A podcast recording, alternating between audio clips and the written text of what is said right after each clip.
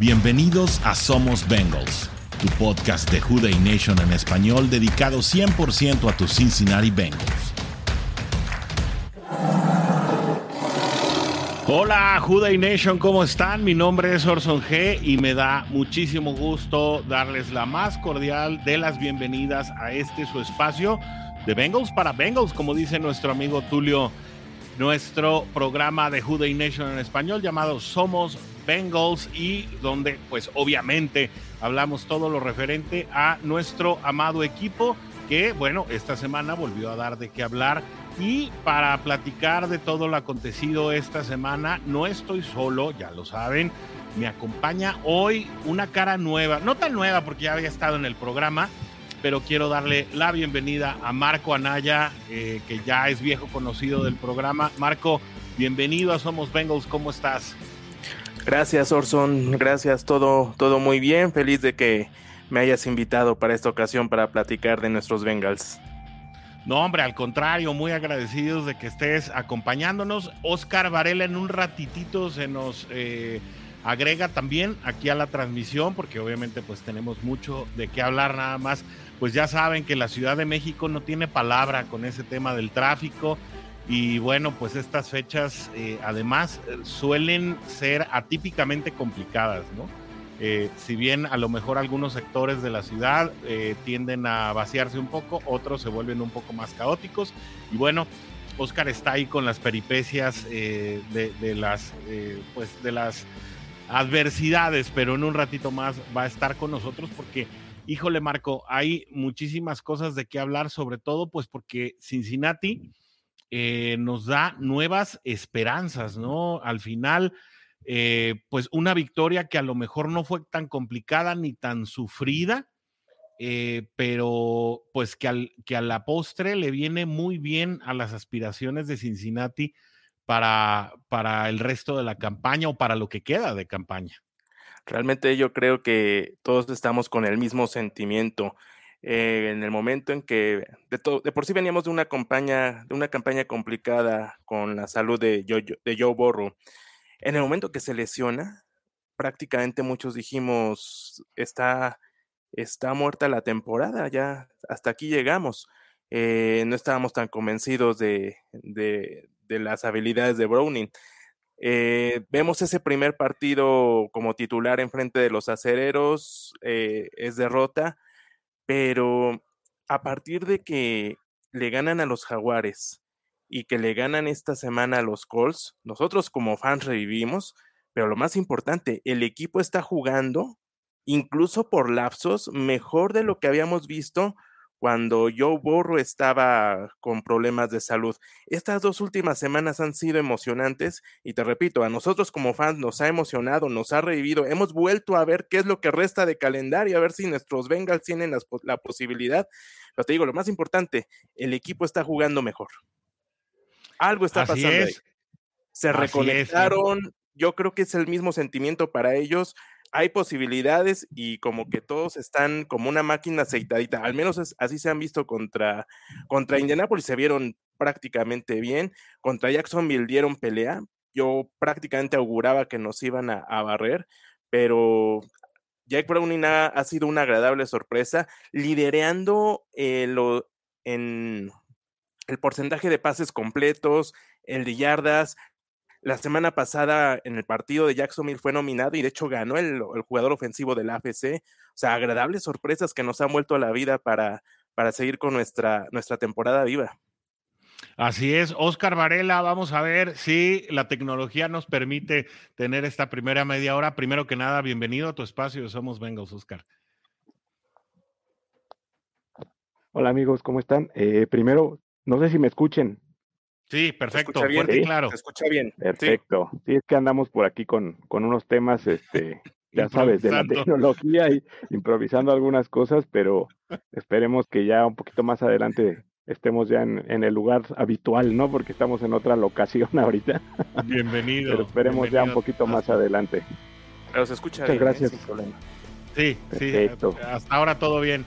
Amigo, pues comentábamos Marco y yo eh, saludando a toda la Juday Nation. Pues sí, una muy grata sorpresa, ¿no? El resultado de Browning. eh, déjenme pasarles un dato, no ha habido un mariscal en toda la historia de la NFL que tenga un mejor inicio tras eh, tres partidos, em, pues sus tres primeros inicios, ¿no? No hay un, no hay un quarterback que tenga mejor rating que, que Jake Browning tras tres primeros inicios. Es decir, ni Tom Brady, ni, Peyton Manning, ni Brett Farr, el que gusten y manden. Ninguno ha tenido un inicio tan preciso como el de Jake Browning y eso pues es de, eh, es de celebrarse, ¿no? Sí, claro que sí. Eh, coincido en lo que alcancé a escuchar ahorita a Marco, ¿no? Yo creo que pues ha sido una temporada de como una montaña rusa, ¿no? Ya lo habíamos platicado en algún momento, ¿no? De muchas subidas y después bajadas eh, para todos. Yo creo que para el equipo, para los, aficionados, ¿no? Eh, nosotros aquí en, el podcast o en el live, pues también creo que hemos pasado por todos esos sentimientos, ¿no? De repente de, frustración, de, de, mucha alegría, de enojo, de descontento, de todo hemos pasado, ¿no? Y, eh, creo que recientemente, como bien decía Marco, después de la lesión pues de tu líder, eh, no se veía por dónde, ¿no? Yo creo que lucía muy, muy complicado el panorama. Eh, si aún, si aún hoy todavía luce complicado, ¿no? Por, por lo competitiva que está la FC, por lo impredecible que ha sido de repente ya el, el accionar de varios equipos, pues si de por sí estamos ahorita todavía en esa etapa, imagínate cuando pasó lo que desgraciadamente ocurrió no con Joe Burrow. Y, como bien dice Marco el, trecho que pudo jugar Browning contra los Ravens y después el juego contra Pittsburgh pues no auguraban eh, ¿eh? sensaciones muy buenas no no la verdad es que no. Y, pues empezó a entrar esta narrativa de pues quizá ya tirar por la borda la temporada no ya mejor eh, ver qué pasaba ver en el draft Sí, sí, incluso se habló por ahí del draft, ya de, seleccionar una ronda, ¿no? Buscar un acomodo para una ronda que te favoreciera. Intercambios, bueno, todas las... Sí, sí, sí. Muchos escenarios empezaron a manejar, ¿no? Y creo que en cierto modo nosotros lo, lo, sentimos también, ¿no? Creo que de repente el juego de Jacksonville lucía muy complicado. La verdad es que los pronósticos que habíamos dado todos éramos de que pues salíamos con una derrota de, de allá de la Florida, ¿no? visitando a los Jaguars. Y como bien dice Marco, pues qué grata sorpresa nos hemos estado llevando con Browning. Qué bueno ver que hay alguien detrás que, que no se llama Joe Burrow y que puede mover efectivamente al equipo, ¿no? Eso es pues refrescante, es interesante. Y como bien dices, la situación luce todavía complicada, creo que no, no podemos pues tirar las campanas al vuelo, como dicen. Claro. Pero Sí, sí, sí, yo creo que luce esperanzador y, te da perspectiva de que el equipo, si no llega a playoff, al menos lo va a pelear y lo va a pelear bien, que creo que es importante, ¿no? El, hecho de cómo pierdas de repente algún partido te da pues lecturas bien importantes, ¿no?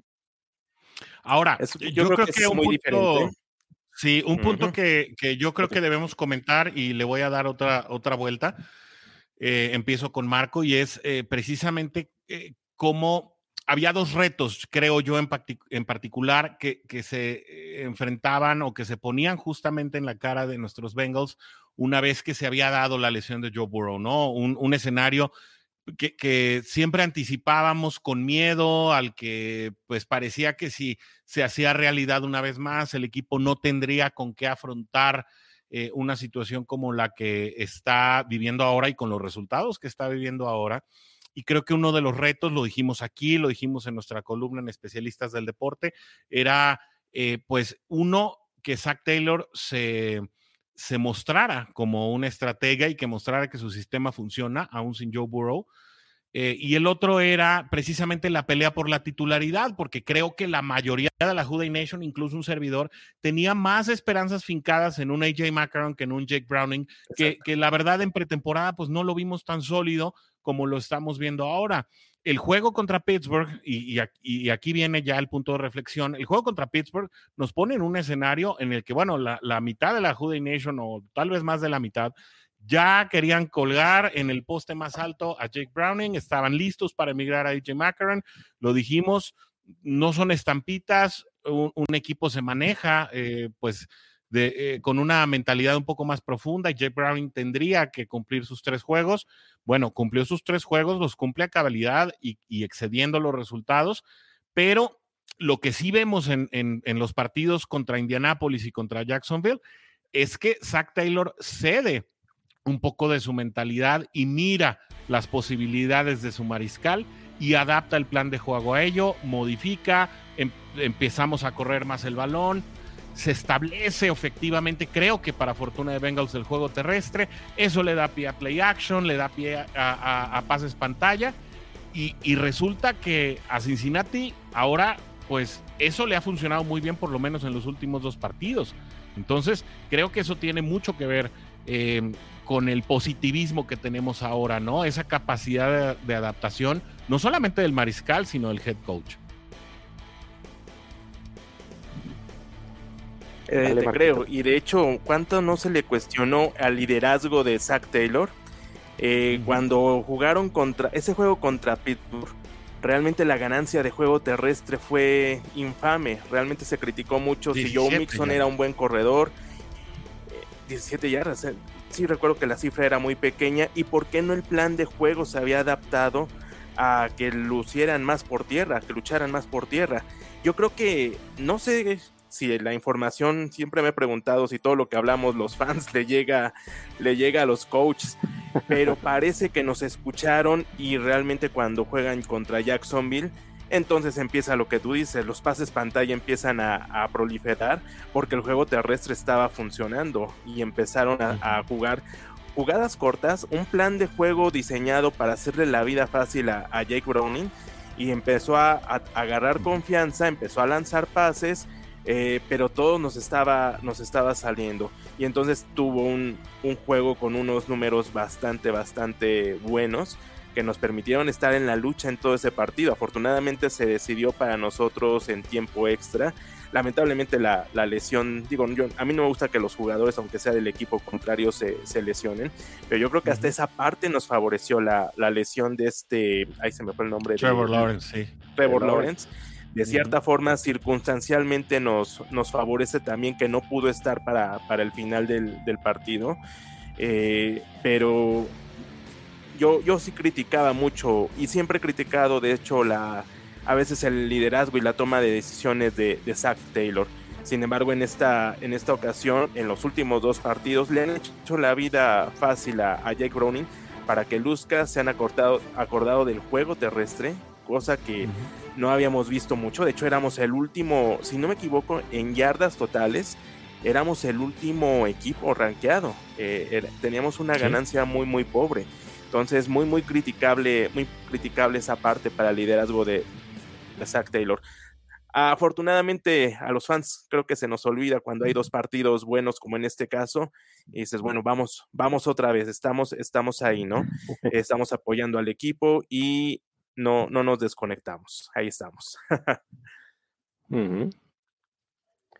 Sí, sí, creo que interesante lo que apuntan los dos. Eh, la verdad es que pues todos nos fuimos a la yugular, ¿no? Y empezamos a, ver esos puntos ahí, ¿no? De, yo recuerdo mucho el, el, juego con Pittsburgh precisamente y lo, lo, que mencionaron de Mixon, ¿no? El, el hecho de, si recuerdan, estaba a 17 yardas de romper un récord, ¿no? De llegar a las 6000 y yo les decía al, al, siguiente programa que tuvimos, es que es increíble que no puedas correr 17 yardas para llegar a, un récord, o sea, ni siquiera 17 yardas pudiste correr. No sé si era algo, pues, frustrante, la verdad. Eh, creo que no estaba haciendo, ese, ese día no estaba haciendo un, juego malo el de Browning, eh, si, si lo hemos platicado. El error que definió todo fue aquella intercepción, porque realmente creo que estaba haciendo parte de lo que hemos visto hacerlo en estos últimos partidos, no valga la redundancia. Estaba teniendo un plan de juego estructurado, llevando bien las ofensivas.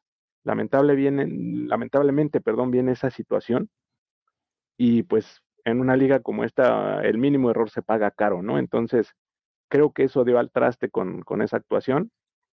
Y después viene, como bien dicen, un juego donde empiezas a acordarte de que por ahí está un chico que drafteaste para justamente hacer eso, ¿no? Un Chase Brown, que lo ha estado haciendo de, maravilla. Eh, se los decía. Y de receptor el domingo. Exactamente, sí, sí, sí. ¿Quién lo, diría, no? ¿Sí? si lo ven ahí en el gráfico, no está como corredor, está como receptor. Está como receptor. Sí, justo. Es que esa escapada para el touchdown en el, pase pantalla, justamente, pues te habla, ¿no? Y la estadística que sacaron, ¿no? La velocidad a la que se fue corriendo este chico, que ah, ha sido, creo que la segunda, ¿no? Más rápida en lo que va la temporada, ¿no? La segunda, exactamente. la segunda, Justo aquí está, mira. Aquí, está el gráfico que nos trae el buen Sí, entonces. Gracias a Alex, por cierto. Ah, exacto, a nuestro buen Alex que siempre se apunta. Un abrazote y un saludo al buen Alex. Sí. eh, ¿Sabes qué también importante? Quitarle de repente, yo creo que presión tanto a Jake Browning, que, que, con todo y todo ha mostrado mucho aplomo y mucha seguridad, porque de repente lo ves como se empieza a colapsar la bolsa y él no se echa para atrás, él, él aguanta hasta que va a llegar el golpe. Entonces, te habla de un chico que está bien preparado. Lo decíamos, eh, tiene números muy buenos en la universidad. Se nos olvida, de repente estaba por ahí perdido, ¿no? Este chico, pero por algo Bengals lo, lo toma, ¿no? Por ahí en unos waivers y, y el dato bien curioso, justamente venía de Minnesota, que es el equipo al que vamos a enfrentar ahora este fin de semana. De ahí llega Jake Browning. Eh, descanso para él, eh, ayuda para él, pero también sabes para quién, para Mixon justamente. Yo creo que el hecho de, quitarle presión de ser el único caballito de batalla y empezar a soltar un poco esta situación y combinar el tándem con Chase Brown creo que es bien importante, ¿no? Y, y a las defensas pues ya no les es tan sencillo el hecho de decir, bueno, si van a correr, van a correr solamente con Mixon, ¿no? Ya están dándose cuenta que hay otro chico que puede hacer las cosas, ciertamente un novato, pero creo que ha mostrado y tamaños como para estar en, la liga. Y pues bien importante esta parte, ¿no? Como bien dices, el, hecho de que Zach Taylor de repente esté soltando un poco ya las ataduras, ¿no? Y, cambiando su mentalidad, ¿no? De, no casarse con la misma siempre y pues caray intentar otras cosas, ¿no? Y vemos que, pueden funcionar. Que todo es luz y sombra. Sí, perdón, yo no recuerdo que... Sí, yo no recuerdo eh, con este. Ah, perdón, adelante, adelante. Adelante, adelante, adelante, Dale, no, dale, dale, dale. Sí, está bien. No, de hecho, incluso la necesidad tuvo que hacer que se acordara de que tenía otro, otro buen corredor. Yo no recuerdo a Brown, digo, yo me he aventado todos los juegos de la temporada. No recuerdo que emplearan mucho a este chico Brown antes de.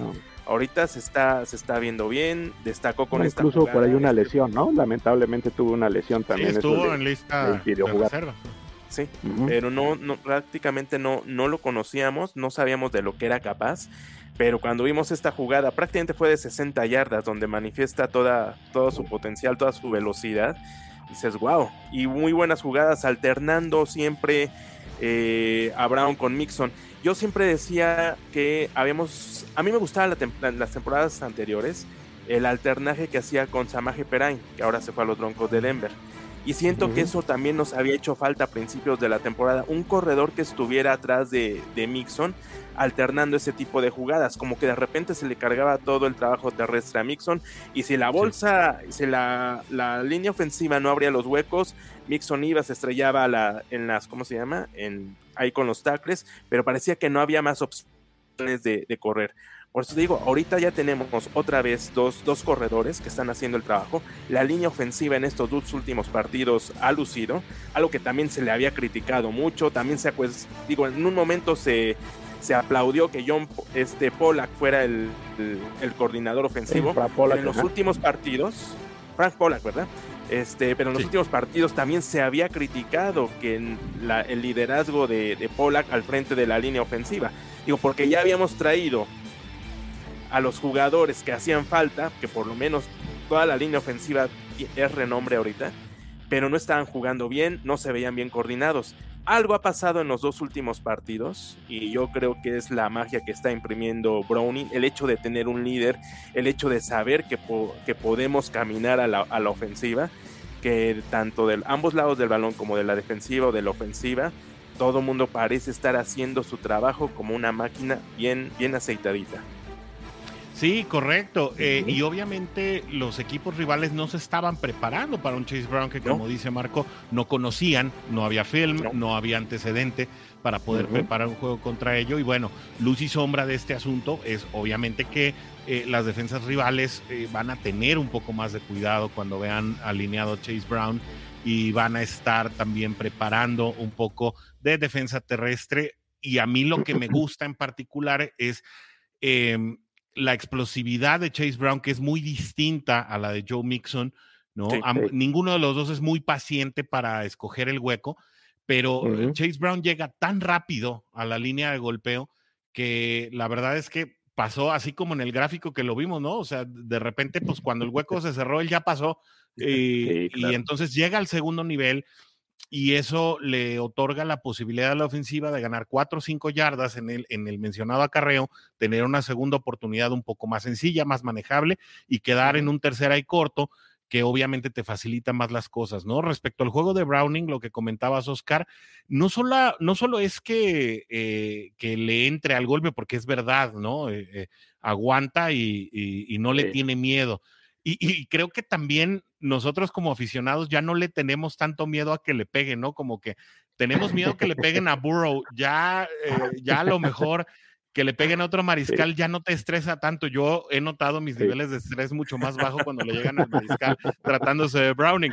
Pero otra cosa es que también Browning tiene una elusividad distinta a la de Burrow, pero también bastante interesante. Es muy inteligente para jugar en la línea y escaparse de la presión eh, y en los últimos dos partidos en particular ha sido también muy efectivo para deshacerse del balón cuando la jugada ya está rota, cosa que no le vimos contra Pittsburgh y que sí trajo un poco de, eh, desesperación, ¿no? Dentro, dentro de la Juday Nation y bueno, a lo mejor con razón, pero incluso ese partido contra Pittsburgh, si revisamos los números en los que tiene pues más de 200 yardas, eh, también solamente seis pases incompletos, y, bueno, una intercepción y una anotación.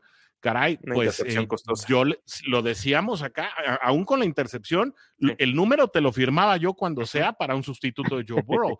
Ahora, números como, como el de este domingo no son tampoco tan espectaculares, pero son lo suficiente para ganar cuando el equipo tiene una actuación redonda, ¿no? A mí me llama mucho la atención este 100.22.7 perdón, 122.7 puntos de rating, ¿no? O sea, y, resulta que en esta temporada, pues no medimos el rating de Joe Burrow, pero se empezó a poner interesante el tema del rating cuando llega Jake Browning, ¿no? Es la segunda semana consecutiva que tenemos el rating en la radiografía porque Browning está haciendo, eh, esta semana fue el coreback con mejor rating de toda la liga, ¿no?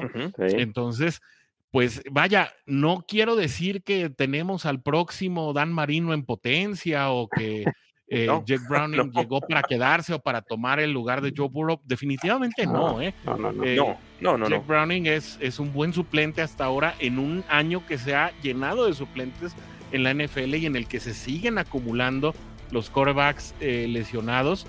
Saludos a Val Plata, por cierto, que bueno, les acaba de lesionar a los Chargers, ¿no?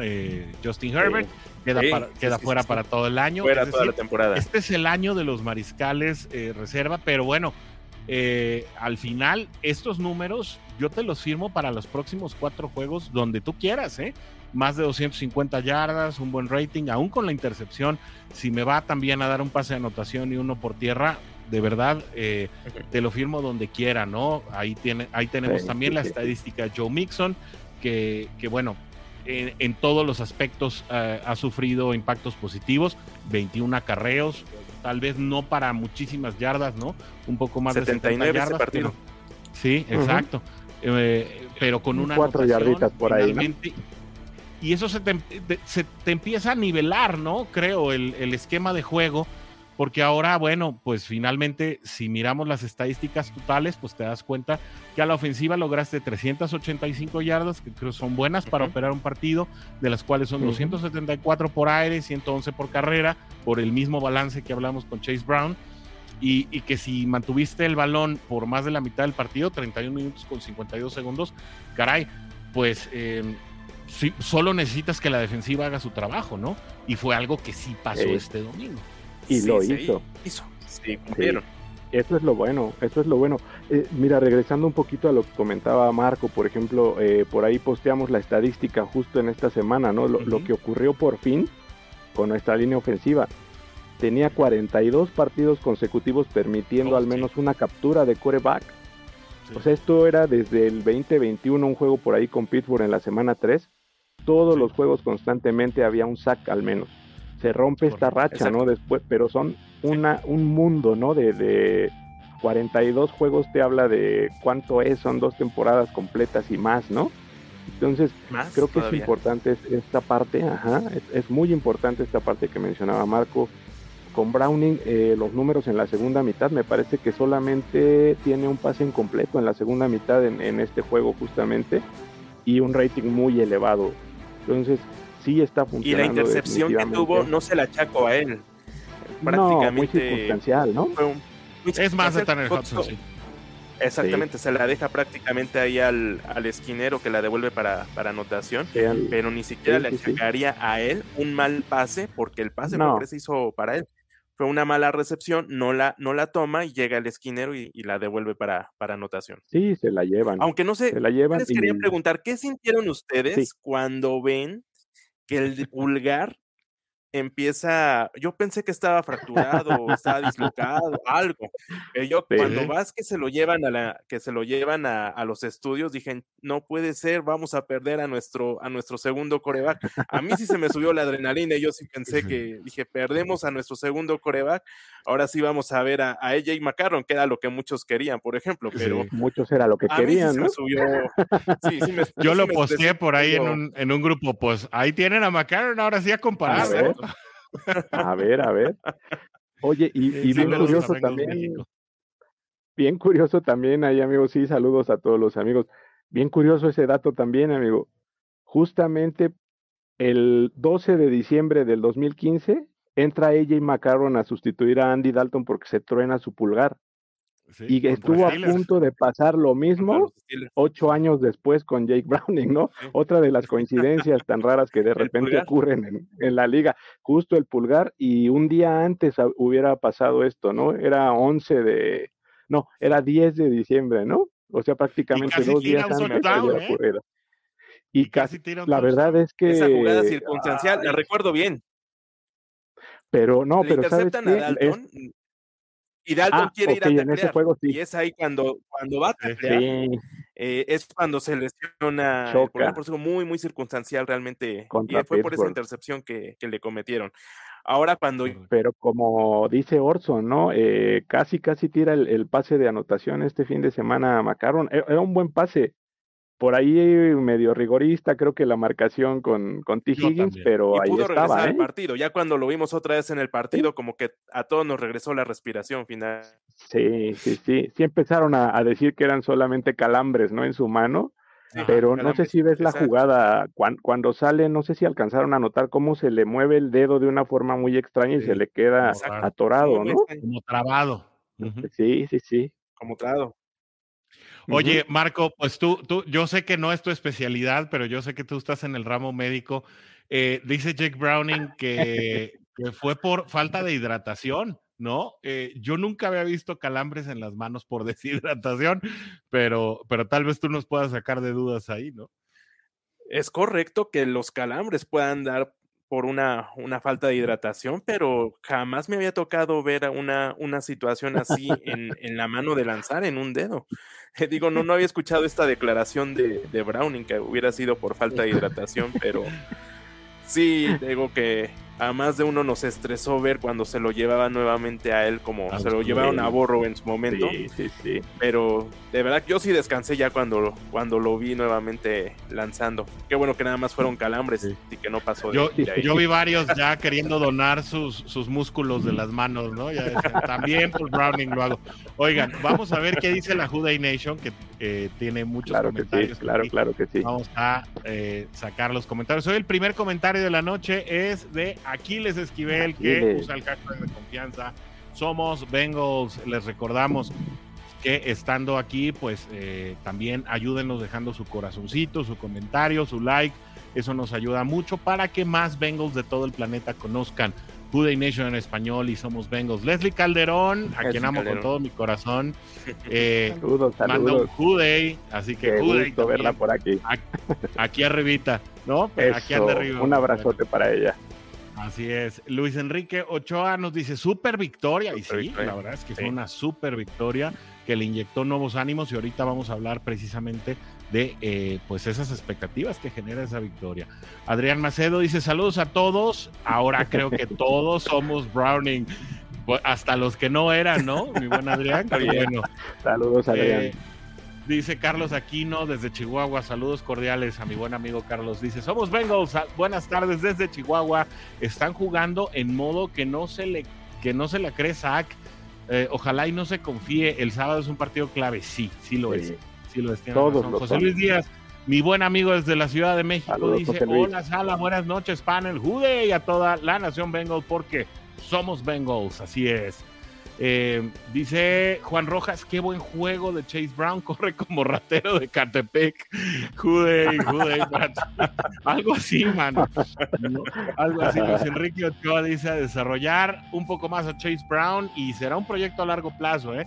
Digo, no hay que irnos en banda.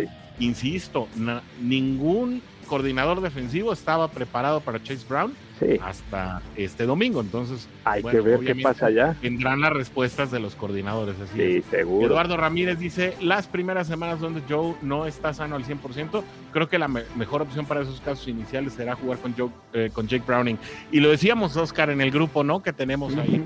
Eh, decíamos: Pues ya comprobamos que Jake Browning al 100 es mejor que Joe Burrow al 40%. ¿no? Entonces, creo que también hay que romper con esa narrativa. Que, que, qué lamentable que quizá pues podamos toparnos con esa situación de arrepentirnos de haber jugado con Joe Burrow los primeros cuatro o cinco partidos, ¿no? Quién sabe qué, en qué termine esto, pero pues puede ser que, cueste muy caro esa situación, lamentablemente, ¿no? Pero ya así fue, ¿no? Ya no podemos. Sí, ya no podemos hacer nada finalmente, claro. Exacto. Nada, pero sí se vio mal. Se vio mal los tres primeros partidos, Cleveland, Baltimore y Tennessee. Y qué costosos porque fueron contra ah, contendientes de, la conferencia americana. y eso ahorita nos pone en desventaja. Ahorita, yo creo que ahorita vamos a abordar ese tema de las, de las expectativas que tenemos, pero sí estamos en desventaja por ese récord que tenemos de tres ganados, seis perdidos en, la, en la AFC. Traemos una infografía bien práctica, les va a gustar y mañana sale también en los canales de Juday Nation en español. Ese Alex, ya saben, es un, es un portento. Se rifa, se rifa ese Alex. Dice Eduardo Ramírez, juego perfecto de nuestros Bengals, la defensiva permitiendo solo un touchdown y la ofensiva con un buen play calling, muy cierto lo que dicen, nos reviven a nosotros como aficionados. Y bueno, sí, creo que eh, abonando un poquito, sí, abonando un poquito lo que decías, Oscar, yo creo que también eh, bueno, y también tú, Marco, eh, parte de, la situación que mm, frenó un poco a los Bengals en las primeras semanas no fue solamente la lesión y la falta de movilidad Joe Burrow, sino el play calling, que creo que no fue lo suficientemente creativo o adaptable para la condición en la que estaba Joe Burrow, ni hablar, ya, eh, ya, ya es agua debajo del puente, ¿no? Dice Adrián Macedo, bienvenido Marco y felicidades por el jersey que trae puesto, creo que es el número 7 a ver, dile si el del boomer es El del boomer, ¿qué tal? aquí está, claro. Mira, no, no, no. Ahí está. Sí, envidia, el del, boomer De la buena. Dice Carlos Aquino, el sábado los tres partidos están interesantísimos, están como para no salir. ¿A poco ibas a salir, Carlos? No, hombre. No, no, no, no, no. E, es, día entero. No, no, no. Lánzate al Costco por unas pizzas y ya estás hecho para todo el día. Oscar Femín García dice: Saludos a Orson Tocayo, bienvenido a Marco. Qué bueno que involucran más al ataque terrestre en el playbook. Así es. Y obviamente usa el hashtag de confianza somos Bengals. Rodrigo Jiménez, eh, que nos tocó eliminarnos en el Fantasy el domingo. Ni más sentido pésame, mi buen Rodrigo, ni hablar. Nos vemos la temporada que entra. Un abrazo para ti, mi buen Rodrigo. Eh, dice Rafa Fox, saludos a todos, ganando el sábado a los vikingos, nuestros Bengals se meten a la pelea con todo por el comodín, pues es que ya están, ahorita lo vamos a revisar. Eric Escobar dice, ¿existe alguna posibilidad de que Browning se vaya a otro equipo en la próxima temporada? Pues Digo, contrato no tiene, ¿no? Exacto, o sea, sí puede ser, pero pues va a depender mucho de lo que quieran o de lo que hagan eh, las, las, la gerencia alta y pues que convengan con el agente de Jake Browning, ¿no? Eh, posibilidades hay, pero también hay muchas posibilidades de que se queden. Creo que vamos un pasito a la vez, como dice Warrior, ¿no? Sí. El Cap en Galorian está de regreso. Steve Rogers nos manda saludos. Perdón, Oscar, dime. Sí, eh, ¿sabes qué? Yo creo que también hay que ver qué sucede, por ejemplo, si Bengals en un hipotético caso lo quisiera poner en intercambio, por ejemplo, a Browning, ¿no? Porque con el talento que está demostrando, que hay más de uno por ahí de repente se interesaría, yo creo que en él, pero digo, esperemos ver qué pasa, ¿no? Más adelante, finalmente. Aunque no es muy del estilo de, de Bengals hacer ese tipo de sí, negociaciones. ya sabemos que no. Creo que las posibilidades en este momento son todas, ¿no? Eh, en igual proporción. Así que bueno. Eh, dice, hola amigos de toda la Juday Nation, dice Alex Barragán. Saludos, aquí estamos en sintonía con ustedes y sus excelentes análisis de los Bengals, ¿no? Pues son excelentes porque están involucrados todos los de la Juday Nation. Claro, esperemos que nuestros Bengals salgan por un buen camino, jugando de manera más relajada y divertida como hasta ahora con el buen Brownie, que ya se está ganando varios apodos también dentro de la Today Nation. ¿Hay alguna novedad con la elección de Browning? ¿Regresará contra Minnesota Camp Taylor Britt? Camp Taylor Britt no, porque está en lista de reserva de lesionados, apenas va por su segundo partido de cuatro eh, que tienes. sí, eh, creo que, fue el tendón de la corva el que se lesionó, ¿verdad?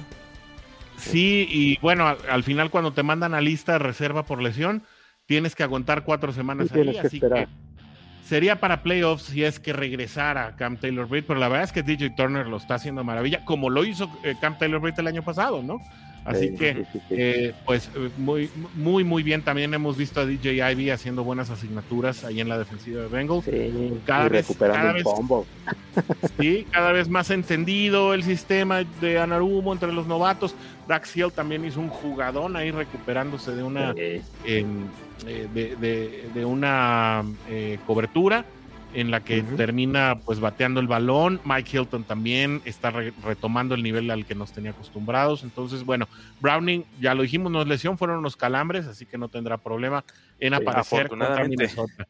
Así es, sí, en los entrenamientos no pasa nada extraño.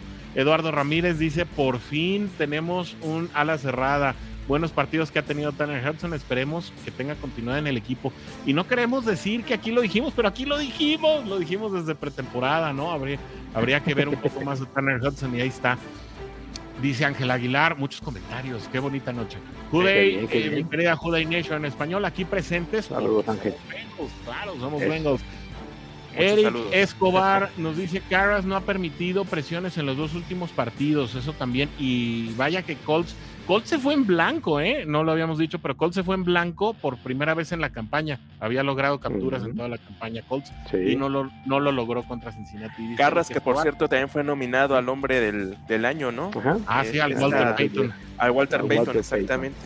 Va a ser el que va a competir por parte de Bengals para, para este premio. Así es.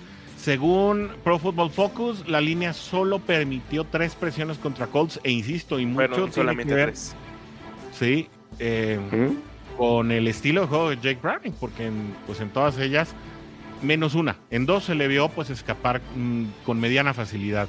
Eh, Carlos Aquino dice este partido por fin, por fin ninguna captura consiguió esta línea, lo que mencionaba Oscar así Dice Iván Esquivel, hola amigos, qué bien lo están haciendo las últimas semanas, vamos por ese comodín, sí. Haza por aquí anda también y dice, ¡Jude! Buena victoria de Cincinnati, hay que seguir igual, así es. Eric Kili Castañeda se subió a la bicla y nos dijo: Saludos, amigos, un abrazo. Y Jude, mi buen Eric, qué bueno tenerte por acá. Un abrazo para ti. Eh, dice César Zapón desde Cincinnati, Ohio. Saludos, como siempre. Y el sábado ahí estaremos en el estadio. Tomas fotos y nos las mandas. Nunca, nunca, nunca nos mandas fotos, César. No seas gacho. Eh, dice Ulises Castillo, arriba mis bengalíes de Cincinnati. Saludos. ¿Tú crees que le ganen a Minnesota, Pittsburgh, Kansas City y Cleveland? Eh, pues Creo que, las cartas están abiertas. Sí, yo creo que los si acaso el más difícil lo platicaba hace rato con Marco, para mí es el de Cleveland en un momento dado, eh, pues por la hegemonía que ha sostenido ese equipo, eh, pero sería una excelente oportunidad para, para romperle. Eh, nada más que trae una defensiva de miedo y que cada semana luce mejor. O sea, es decir, está jugando mejor que como nos jugó en semana uno. Entonces, sí, la verdad, eh, muchísimo cuidado. Eh, Hasa dice: los pas pantalla fueron la clave, hay que seguir así. Sí, eh, aquí el tema es que tienes que hacer muchas cosas antes de poder echar los pases pantalla. Sí, porque tienes que abrir a la defensiva primero. Una defensiva cerrada te va a llegar de inmediato y tienes que tener por lo menos a dos safeties eh, clavados en el two high eh, o en el cover two para que precisamente pues sean menos elementos los que puedan romperte una jugada de pase pantalla, ¿no? De pase pantalla, eh, claro. Dice Eduardo Rojo, el coreback sigue cubriendo las carencias de Zach. No ha sido buenas defensas a las que se han enfrentado. Se ha visto más diversidad en las jugadas, sobre todo corriendo. Estos dos partidos serán definitorios para ver el potencial del coreback. Todos seguimos con fe y confianza, apoyando desde lo poco que se pueda. Bueno, pues ahora sí que cada quien es dueño de su propia opinión. Yo creo que Zach Taylor ha sabido, ha, sabido contestar precisamente a las condiciones de Browning. No sé cómo lo han eh, percibido ustedes, compañeros. Yo lo que veo es que, digo, tienes razón, no, hemos tenido una defensa, o me gustaría ver este equipo contra una defensiva más, más sólida. Yo creo que nos, nos costaría más trabajo finalmente, pero finalmente es lo que hay en el camino, y lo que hay en el camino hay, hay que abordarlo y hay que, y hay, que ganar. Eran partidos que, que son ganables. Digo, yo tenía muchas dudas contra Jacksonville, como las teníamos todos pero fue una agradable sorpresa ver, ver la victoria y que se mantiene esa misma forma de juego para este partido contra Indianápolis. Y yo creo que todos estamos esperanzados que el partido del próximo sábado a las, a las 12 del día contra los vikingos de Minnesota salgan de la, de la misma forma. Creo que podemos vencer a, a, los vikingos. Eh, después se viene en el camino ir a, ir a Pittsburgh. Ahí va a ser una defensiva eh, temible, digo, la defensiva de, Pittsburgh siempre hay que... Más complicada. Ahí es donde vamos a ver realmente el potencial de, esta ofensiva. creo que el eh, comentario estaba bien. Este, porque sí creo que las defensivas también nos han permitido, no han sido defensivas sólidas, no han sido defensivas dominantes a las que se han enfrentado. El y ¿no? De las más renombradas. Pero insisto, hay que, hay que ganar lo que se venga en el, en, el camino. Ese, eso, eso hay que seguirlo haciendo, finalmente. Sí, porque Minnesota es un equipo que no anota, pero tampoco te deja anotar, Oscar. Eh, ha comenzado, pues como empiezan los, eh, los coaches de la vieja guardia, ¿no? Eh, con una defensiva sólida y esa la tiene Minnesota. Sí, de hecho, el eso que les iba a comentar, un, Vegas, Flores, ¿no? El partido que le gana a Las Vegas 3 a 0, pues vemos que las carencias a la ofensiva están, eh, las, carencias en Minnesota están a la ofensiva, no tanto a la defensiva. La ofensiva sí es muy cuestionable, sentaron a Joshua Dobbs y pusieron a, otro coreback suplente. realmente no sé quién va a arrancar para el próximo sábado. ¿eh? Mullens, ya dijeron hace ratito, dijeron que ya va a entrar Nick Mullens. Sí, sí, sí. Terminamos. este, Permítanme un rapidísimo, amigos, déjenme ver si me puedo cambiar de, ya de locación para ver si estamos mejor. Por aquí los veo. Dale, amigo, aquí te, aquí te esperamos. Acabamos con los comentarios. Dice el, pensar que hubiera sido mejor haber empezado con Browning es solo especular. No se puede asegurar que sí funcionaría. Eran otras circunstancias, pero Burrow tenía todo el derecho de jugar. Yo estoy de acuerdo contigo, ¿eh? eh simplemente. Yo pues, también estoy de acuerdo. Sí. Sí, es especular mucho y mucho se habló, incluso si te acuerdas que estaba cuestionable Joe Borro para ese partido contra Los Ángeles. Eh, Borro insistió en jugar, de hecho sí ya estaba la tendencia de quererlo sentar, pero él insiste en jugar porque él no quería que el equipo se fuera 0-3. Entonces, eh, sí, yo también siento que es especular mucho, finalmente las cosas así se dieron. Pero algo que me gustó que, dijeron hace rato, al final de todos modos creo que sí es mejor un Jake Browning al 100%, es mejor que un, Jake, eh, que un Joe Borro al, al 40, al 50% definitivamente. Sí, definitivo. Fabricio ya llegó y también nos dice, Jude y saludos a todos. Gran trabajo en equipo de nuestros Bengals. Sí fue un trabajo más colectivo. Yo creo que ahí Fabricio tiene un punto. Hubo un trabajo colectivo bien, bien interesante. Ángel Rivas ya anda por acá. Saludos, dice Canaguera, Jude. Pues claro, Jude, mi querido Ángel.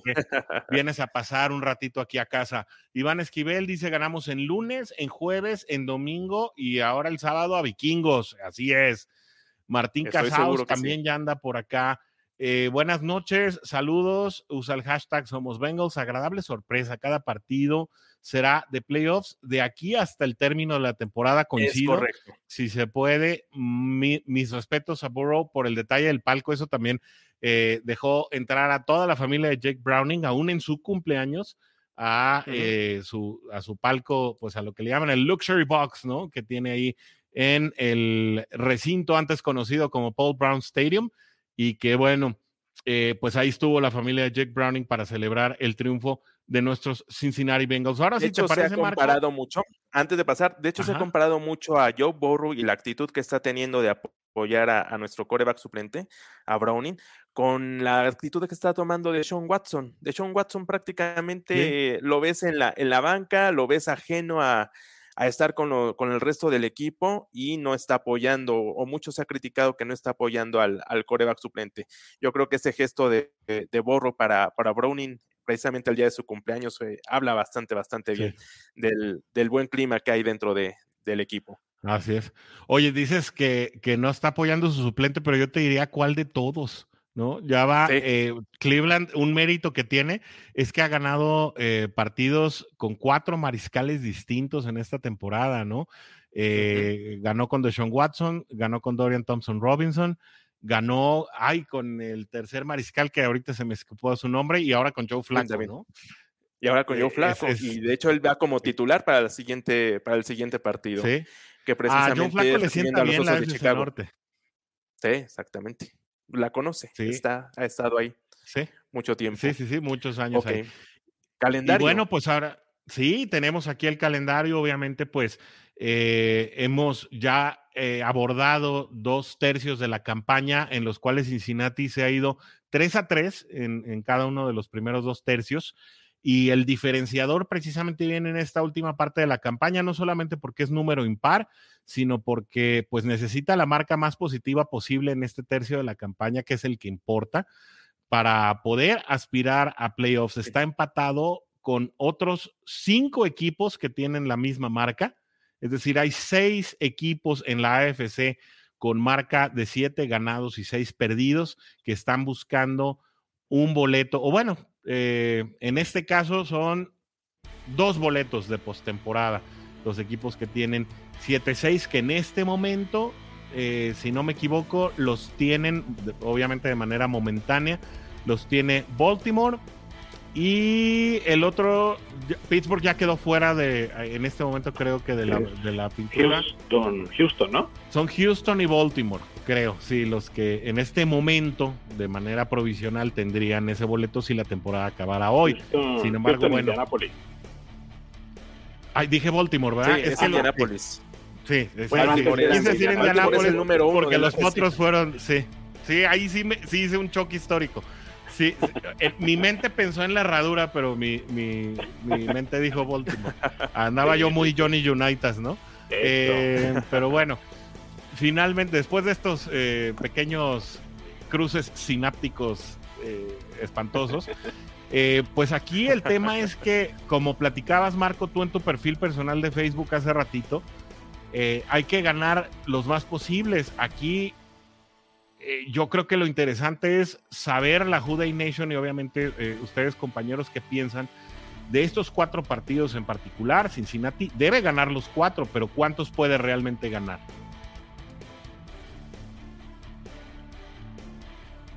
A ver, Marquito, dinos. Ah, lo que pasa es, perdón, se cortó el internet y no estoy teniendo problemas con ah, el internet no te preocupes. no escuché lo último que, que preguntaron. No, pues simplemente saber de estos cuatro partidos cuáles puede ganar Cincinnati. Mira, lo que yo decía hace rato, porque salió el, el post ahí en, en, Face precisamente, que de estos cuatro, ¿cuántos, ¿cuántos podríamos ganar? Yo te decía que en un inicio yo pensaba que a Minnesota, a Pittsburgh sin, sin Pickett se le podía vencer también, y también a Cleveland recibiendo un, un juego como, como local al final y que Kansas City era la, duda porque todos veíamos a Kansas City como más, más fuerte. Sin embargo, yo te comentaba que le está costando trabajo a, Mahomes. No es la misma ofensiva tan dominante de las otras temporadas. Lo vimos haciendo berrinche el, domingo pasado, finalmente, con, con, esa jugada. Yo nunca había visto así a Mahomes, ¿eh? En todo ese tiempo yo nunca había visto a Mahomes enojado como, como lo vi como ese día. Y están teniendo ya la presión, están perdiendo partidos, ya llevan cinco partidos. Denver está un juego solamente de, de ellos. Pero yo decía que el juego de Kansas City ya no es tan disparejo como pintaba en lo mejor en algún momento de las semanas anteriores, sobre todo ante la lesión de Borro. Ahí fue donde fue el declive del ánimo, de las expectativas, de todo. Veíamos como que este partido contra Kansas City iba a ser muy disparejo. Y yo te decía que yo no lo veía tan disparejo.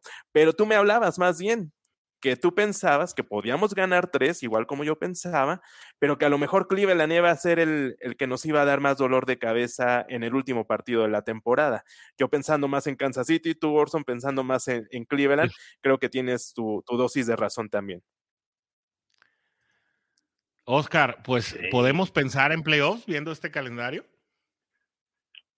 Mira, yo ahorita, yo todavía no, no aseguro el, el playoff, no, todavía no. Yo creo que yo estoy en, en la sintonía con el Warriors. Yo creo que hay que ir pasito a pasito, partido con partido.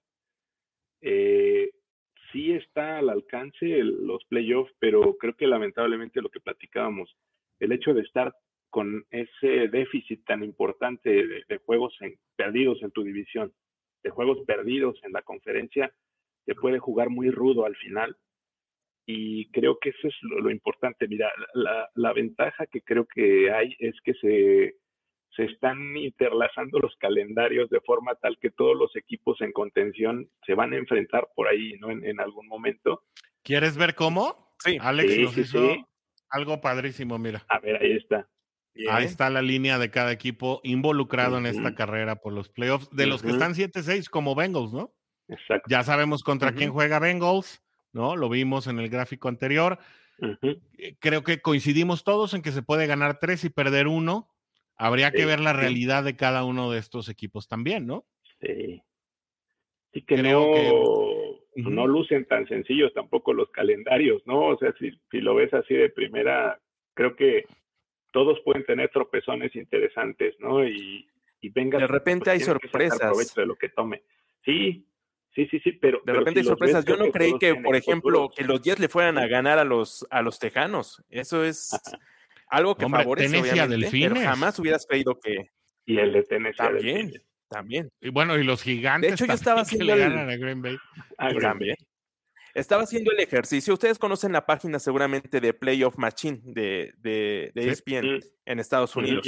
Es un simulador en donde tú puedes poner los resultados de todos los partidos, siempre lo sacan al final de la temporada y al final tú puedes ver eh, realmente quién, quién puede calificar de acuerdo a tus predicciones. Metiéndome yo el domingo a predicciones más o menos lógicas, no, no, no alocadas. El problema para nuestros Bengals es que siempre pierden el criterio de desempate. Una cosa, si Bengals ganan los cuatro partidos últimos, están en playoffs. Pero si pierden uno, y sobre todo yo ponía que perdiese con Kansas City, los criterios de desempate no le favorecen. Es decir, aunque ganara tres y perdiera uno, no le asegura a Cincinnati estar dentro de, playoffs porque el criterio de desempate de, juegos perdidos en la AFC y en la división es lo que lo, dejaría fuera, aunque tuviera el mismo número de juegos ganados y perdidos que otros equipos que sí ingresarían por criterio de desempate. Está muy interesante esa, esa página de, de Playoff Machine. Sí, lo vimos el fin de semana, ¿no? De hecho, recién le ganas a Colts y te subes al séptimo lugar y estabas adentro. Sí. Y después de, los, partidos de la, una, gana Denver. exactamente, de los partidos de la una estaba adentro. A los partidos que te empezaron a las Sí, de hecho siempre perdemos el criterio de desempate con Denver. Sí, sí, porque, ya el, récord de división eh, pues se te precipita, ¿no? Sobre todo si piensas que tu partido perdido pudiera ser contra, contra Cleveland, porque entonces ya quedas 1-5 dentro de la división. Eh, si rescatas esos dos partidos de división contra Pittsburgh y contra eh, Baltimore, bueno, pues entonces ya a lo mejor otra, digo, el escenario sigue siendo muy complicado, pero seguiría siendo pésimo. Creo que quien tiene eh, más argumentos para, para quedar fuera de la pelea, en este caso para mí, son los acereros. Creo que Pittsburgh tiene partidos muy complicados. Eh, creo que puede perder con, con Indianapolis.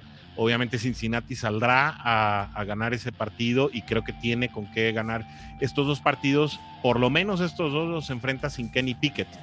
Eh, y bueno, pues pensando en que, pues definitivamente eh, Mitch Trubisky no es, pero ni por mucho, un mariscal de, eh, pues de nivel de NFL. Pues pareciera que esos dos partidos pues ya están descartados. Seattle no es un equipo que ande mal, tampoco anda muy bien.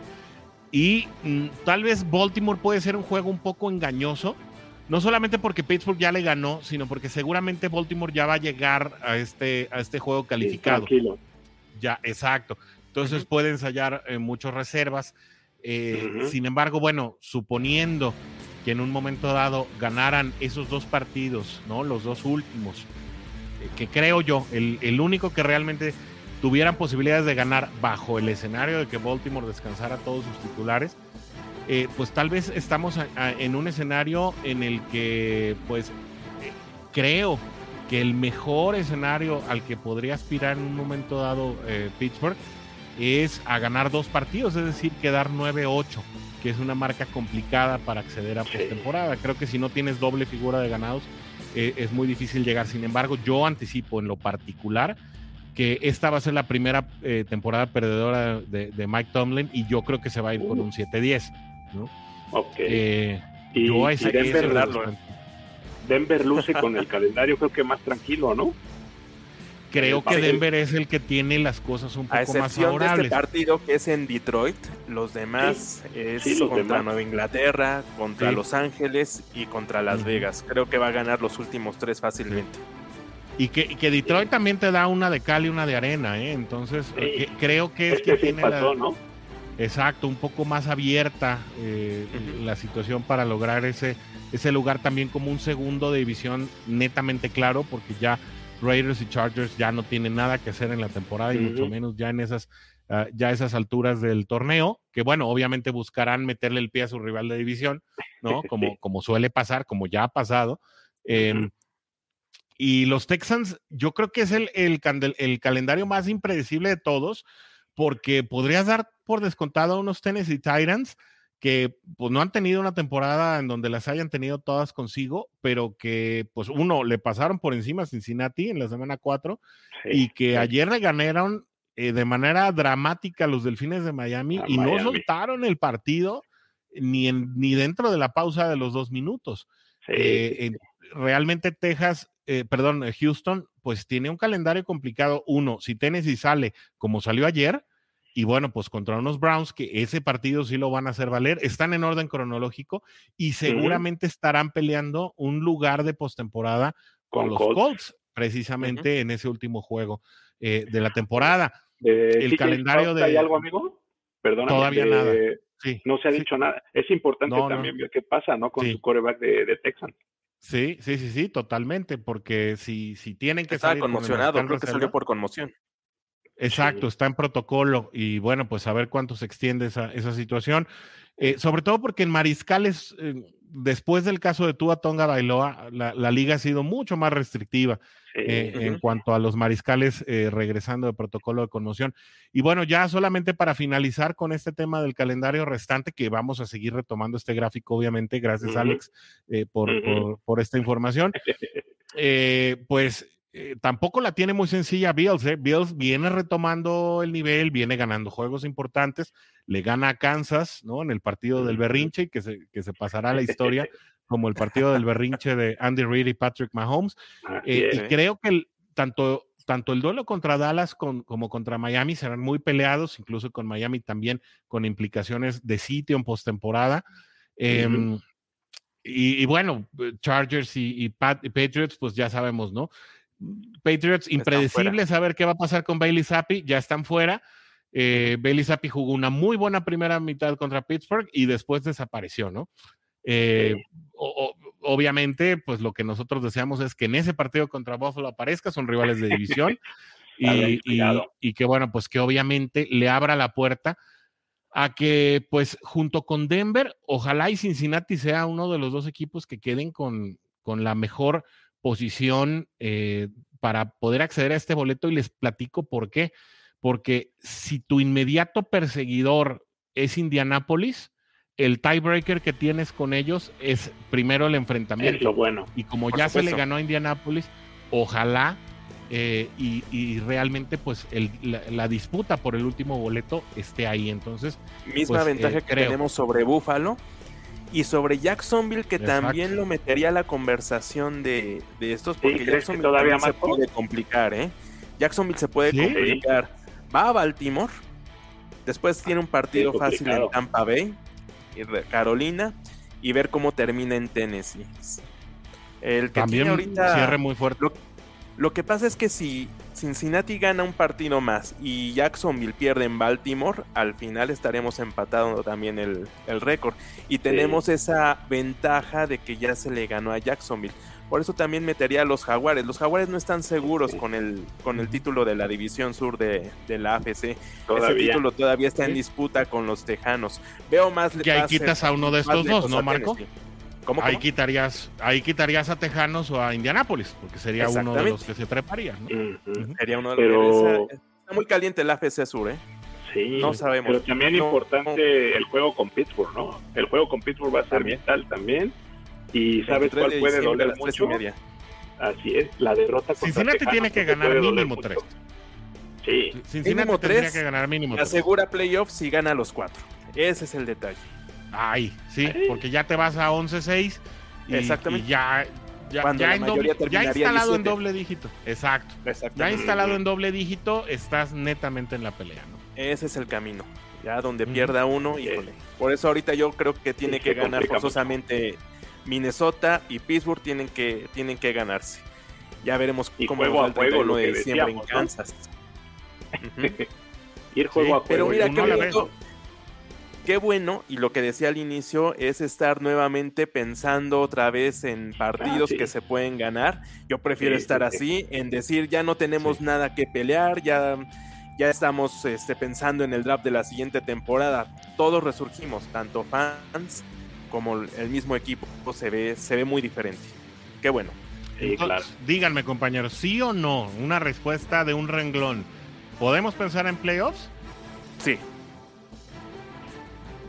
Sí. Sí, yo también coincido. Cincinnati puede pensar en playoffs, pero creo que mucho de eso va a depender de cómo salga la defensa. Es decir, ya vimos más o menos cuál es el nivel que va a tener la ofensiva. Efectividad sin eh, números espectaculares, sin partidos de cinco pases de anotación, que creo que es la diferencia entre... Eh, tal vez Jake Browning sea muy preciso, tenga buen rating, pocos incompletos, pero obviamente es un estilo de juego de eh, pases más cortos, más alternado eh, con situaciones de, pase pantalla, etcétera, etcétera. Mucho pase pantalla, exacto. Exacto. Eh, algunas optativas, algunos RPOs, insisto, algunos play actions, puedes, puedes incluso llegar hasta los bootlegs si el juego terrestre sigue siendo efectivo como ha sido hasta ahora, insisto. Ahora le van a preparar juegos a Cincinnati en donde también van, van a ir es que eso se había descartado, pues, en, los, e, e, en los partidos anteriores, ¿no? Nadie daba eh, por, por descontado que Cincinnati fuera a correr el balón. Entonces, creo que parte crucial de esto es que la defensa siga eh, asumiendo el nivel y creo que el punto flaco, más flaco, había estado en el perímetro, ¿no? Es decir, a Cincinnati le completaban demasiado detrás de los linebackers, Em, los pases a las esquinas, pues prácticamente salían todos. Mike Hilton eh, no había estado eh, con la efectividad de, eh, no solamente en los blitzes, sino de llegar oportunamente precisamente a, los pases ahí al, al, al ay, es, que les iba a decir al níquel, no, pero al, a, la posición de Tyler Boyd, hombre, se, me va el, el, ah, tipo de receptor. al, al slot, exacto, al slot. Y disculpen ahí el lapsus, hoy ya segundo de hoy, algo necesito comer no es. Em, pero bueno, eh, vemos que la defensiva Lo que pasa es que, haciendo un paréntesis, un poco mejor a ello, yo creo que también la defensiva no se había adaptado también a la pérdida, yo insisto, de Jesse Bates y de Von Bell. Le costó mucho trabajo. Bastante. Yo veo ahorita ya a DJ Turner y a este otro novato, Battle, Battle, este, ah, Jordan Jordan Jordan Butler, exactamente. Están jugando mucho mejor que como, que como al inicio. Yo creo que sí le costó mucho trabajo a la defensiva estas dos pérdidas, porque Dax Hill no, no se había visto incluso en muchos partidos eh, teniendo errores, dejando que completaran pases y finalmente muchos pases. Eh, Cincinnati estaba admitiendo muchos pases, este, muchas yardas por, por pase finalmente. Estaban completando demasiado. Ahorita finalmente creo que estamos teniendo una, una mejoría. Cam Taylor Britt eh, desgraciadamente se lesiona, cuatro semanas por lo menos como dices fuera, pero están jugando bien los novatos y eso también ha sido una agradable sorpresa, algo que no esperábamos, eh, pero que están jugando bastante bien el perímetro ahorita. Sí, definitivamente. La defensiva eh, sí ha mejorado. vemos que, por ejemplo, pues en estos posicionamientos un poquito más abiertos, en, situaciones que son un poco más obvias de pase, eh, vemos uno eh, que cuando Bengals presiona con cuatro llega muy efectivamente. Aquí, bueno, obviamente vemos a un Trey Hendrickson que abusó de su rival sistemáticamente durante todo el partido, pero el parado de los safeties me gusta mucho más cuando está Jordan Battle y, y, y, ¿Y DJ Turner y Dax Hill no, ah, Hill, porque sí, DJ Turner es, esquina. Esquinero. Em, me gusta mucho el, parado de los safeties cuando está Jordan Battle y Dax Hill, se entienden muy bien, se han compenetrado mucho. Eh, básicamente, Nick Scott ha quedado como un profundo de terceras oportunidades en situaciones obvias también de pase, porque eh, realmente el tacleo con Nick Scott había sufrido mucho cuando la jugada se desarrollaba hasta el tercer nivel. Y bueno, al ver estas, eh, al ver estas presiones Exacto. ¿No? E, y de hecho casi lesiona a, Scott arranca como titular a principios, a inicios de la temporada. Sí. Nick Scott era el titular. Así es. Sí. Y de hecho casi lesiona a BJ Hill en, este fin de semana. No sé si vieron esta jugada.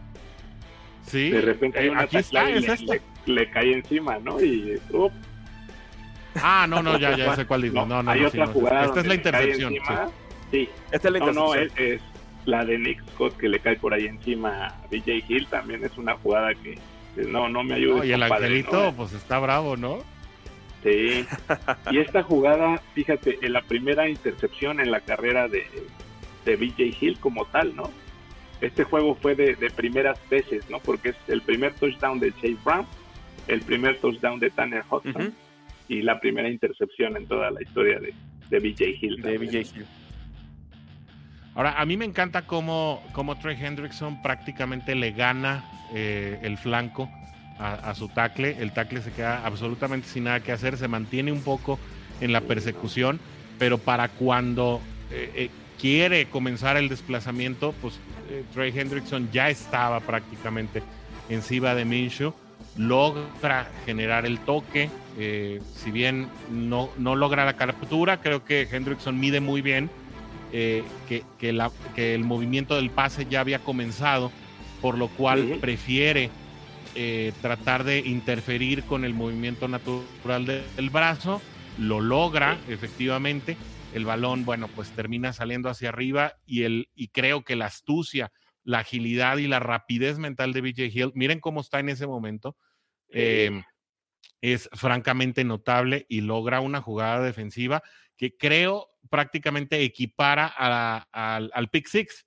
¿no? Al Pick Six que, que ya dijimos, bueno, pues fue, fue, fue un poco entre mérito de la defensiva, pero también eh, un poco, no, y un poco error de Tanner Hudson. Creo que ahí Tanner Hudson le falta colmillo y al saber que ya no vas a llegar a ese balón o que el balón va un poco atrasado para ti, eh, pues eh, haces todo para que el balón no caiga en manos de un rival. Es decir, no intentas por cacharlo, ni mucho menos haces eh, un movimiento que, lo, que, le dé más tiempo de aire, ¿no? Sino que eh, pues eh, tratas de precipitarlo hacia el pasto, ¿no? Pero creo que una buena jugada de la defensiva, ¿no? respecto a ese dato, no estoy seguro que sea la primera intercepción de, de BJ Hill, querido yo, yo tengo la idea que En- ya en ¿sabes? regular. ¿Sabes cuándo lo vi En- en interceptar? En, la final regular. de la Ah, Ah, temporada regular. Porque te puedo regular. hablar de la final Sí, de la conferencia sí. americana en Kansas Sí. City. eh, Sí, la, sí, vez sí. Que, la vez que salimos con el triunfo de Kansas, él intercepta a. Mahomes y de ahí viene una, una ofensiva para, para anotación. Entonces, sí, este, sí. por eso preguntaba No, si era la, primera intercepción. Sí, sí, sí. Sí, Ay, Y bueno. Marco otra vez. Pero por un segundo, se- por un segundo se va y, va se va y regresa. Ya. Es como los ovnis, los ves y luego no los ves, ¿no? Estoy Eh, aquí a- bueno, podemos ver otra vez a Hendrickson. Pues mira, la voy a dejar correr en tiempo normal. Prácticamente no tuvo oposición Trey Hendrickson, ¿no? Mira cómo hay, otra vez abusó del, del tackle rival, ¿no? Simplemente no, no, no le daba el tiempo para poder llegar a las, a las coberturas de Trey Hendrickson. Aquí lo ves Aunque le alcanzó eh, nada del más para dos capturas. Fueron dos sacks las de Trey Hendrickson para ese partido. que le sirvieron para igualar un récord, ¿no, Oscar? Sí, de hecho está eh, empatado ahorita con Sam Hobart con 35.5 capturas en lo que va de su carrera con los Bengals, en el séptimo lugar por el momento. Pero lo que decíamos por ahí, eh, Hendrickson lo ha logrado en 46 partidos, si no me equivoco, y Hobart lo ha hecho en 80, en más de 80 partidos. Entonces, te habla del- de la clase de jugador que es. Y este fin de Sí. semana, si llega a un, un medio sack más, rompería el récord que él mismo tiene, ¿no? De, de más sacks en una temporada para Bengals, que son 14. Con 14, medio que sack fue su más por primera temporada, ¿no? Exactamente. Entonces por ahí lo puede ya empatar. Lleva una racha ahorita de ocho juegos consecutivos con, con al menos una captura de, de mariscal de campo. Y está a exactamente nada más a seis sacks ya de meterse al quinto lugar histórico y superaría a Michael Johnson y a un histórico como Reggie Williams. ¿no? Michael Johnson, Fíjate Reggie nada Williams, más. sí. Sí, o sea, ya estás hablando de nombres históricos. Ahora, Sí, eh, hablando un poquito de planteamiento, antes de regresar con los comentarios de la Juday Nation y ya irnos de lleno al partido contra Vikings, eh, creo que parte del éxito de, de la defensiva en el partido, específicamente contra Indianápolis, es el hecho de que pudieron presionar efectivamente con cuatro y mucho se debió a que precisamente el rival pues estaba jugando con un tackle izquierdo reserva, una situación que ya había pasado, es decir, Hendrickson no es la primera vez en la campaña que se enfrenta a un reserva, pero es la primera vez que le saca tanto jugo. Cuando Cincinnati puede presionar efectivamente con cuatro y cerrar la carrera como lo hizo, porque también, eh, también Indianapolis venía con un buen juego terrestre. eh, creo que Anarumo anticipó muy bien el juego del, del play calling ofensivo y metió a los jugadores correctos, es decir, a cerrar espacios con, con DJ Reader, que además dio una clínica contra la doble cobertura. Eh, le hicieron doble equipo a Reader en varias ocasiones y salió del doble equipo para, para generar tacleadas, no para pérdida, pero sí tacleadas al final, eh, que fue muy interesante. Cuando logras presionar con cuatro, Cincinnati puede colocar a sus tres linebackers, eh, digamos, pues más efectivos, que es cuando pueden colocar a Jermaine Pratt, a Logan Wilson y a Kim Davis Gaither, que entra, eh, insisto, también cuando son situaciones obvias de pase como tercer eh, linebacker. Y hacen coberturas eh, muy efectivas porque le dan precisamente toda la oportunidad al, a- al perímetro de, de jugar personales en esquinas y de, que, de, de que ese cover 2, se, del- es decir, el papel de los safeties en un cover 2 se, se convierta en un esquema de relevos efectivos. Eh, en este caso también se reitera cuando en lugar de Kim Davis Gaither entra, eh, entra Mike Hilton como tu slot corner y te sirve tanto para generar disparos como para cubrir efectivamente al, al slot receiver. Entonces, para Cincinnati va a ser supremamente necesario poder contar con sus cuatro linieros eh, titulares, ¿no? que son Sam Hubbard, Trey Hendrickson, DJ Reader y DJ Hill en su mejor momento. Obviamente los alternas con Cam Sample, con, con, con Zach Carter, que ha tenido cada vez menos participación, porque la verdad su participación ha sido eh, pues muy efectiva. Muy Eh, sí. Ajá, con un Josh Topal que me da gusto ya ver eh, en algunos momentos en rotación porque no lo habíamos visto en, Para juegos del, segundo tercio. Y eso le viene bien a la defensiva de Cincinnati. En la medida que esto puede. no te olvides del nomato Murphy. Miles Murphy también. Sí, Sí, Miles que lo veo más involucrado ya en los últimos partidos también. Sí, lamentablemente. Le trabajo llegar. Sí, perdón, lamentablemente también Osai, yo creo que Osai perdido, ese es el problema, ¿no? Que no hemos visto prácticamente nada de él. Osai no lo hemos visto en la temporada. Y desde aquella jugada lamentable de la final de la conferencia americana donde comete la infracción, este, parte del equipo se le fue encima. Me acuerdo a Germain Pratt lanzando maldiciones porque aseguraba que el equipo ya no lo iba a contratar. ya se iba. Pero Osai, que era una promesa como linebacker, esta, ha cometido errores eh, garrafales que lo han marcado. Y creo que esta temporada no lo hemos visto para nada. ¿eh? Poco, cuatro o cinco snaps por partido, sí está en la rotación. Sí, sí está en la eh, rotación. Pero no ha logrado, pero sin no ha logrado nada, nada que destaque. Nada que destaque. al menos no... le cuesta. Le cuesta llegar al. no le cuesta llegar al coreback, sino le cuesta llegar a tiempo, porque sí llega al coreback, es decir, sí logra desplazar a, su tackle asignado, eh, pero le falta ese, esa milésima de segundo para poder llegar y hacer contacto con el mariscal previo al pase. Logra hacer contacto, pero después del pase. Y yo creo que es una situación en desarrollo, ¿eh? eh Miles Murphy, eh, yo les pediría que no se desesperaran con este muchacho, su año de novato, creo que va haciéndolo consistentemente. Eh, yo creo que este chico en dos o tres años precisamente va a ser el que, el que te esté generando eh, las presiones. Lo veo hasta el momento con las limitaciones, o bueno, no limitaciones, sino con los, mm, tal vez con los destiempos que también eh, le daban batalla a Carl Lawson. ¿Se acuerdan? Este, este liniero defensivo que se terminó yendo a los Jets. Exacto. Eh, eh, tiene más o menos esos, esas mismas problemáticas, pero yo veo en un Miles Murphy la posibilidad de poder desdoblar y en próximas campañas ser ese jugador que te esté llegando precisamente a dar la presión. Y aún si no lo hiciera, Sam Hubbard no es el jugador que te da 10, 12 sacks por temporada, te va a dar una cada dos, tres partidos, ¿no? pero, pero a veces el rol precisamente de generar la presión ese es el importante. Y creo que todo esto conjugado, compañeros, para cerrar el tema de la defensa, ajá, es lo que, lo que le va a permitir a Cincinnati seguir avanzando en este sentido. Y que han gozado de salud también. En la línea defensiva prácticamente solamente Hobart estuvo fuera o ausente dos o tres partidos, pero prácticamente hemos tenido a los cuatro titulares la mayor parte de, la campaña y eso ha sido bueno para la línea defensiva. Claro. sí, sí, sí, también. Muy bien, oigan, tenemos más comentarios. Si les parece, les damos salida para eh, podernos ir de lleno, Oscar, pues al partido, ¿no? contra los sábados de Minnesota. Que, exacto.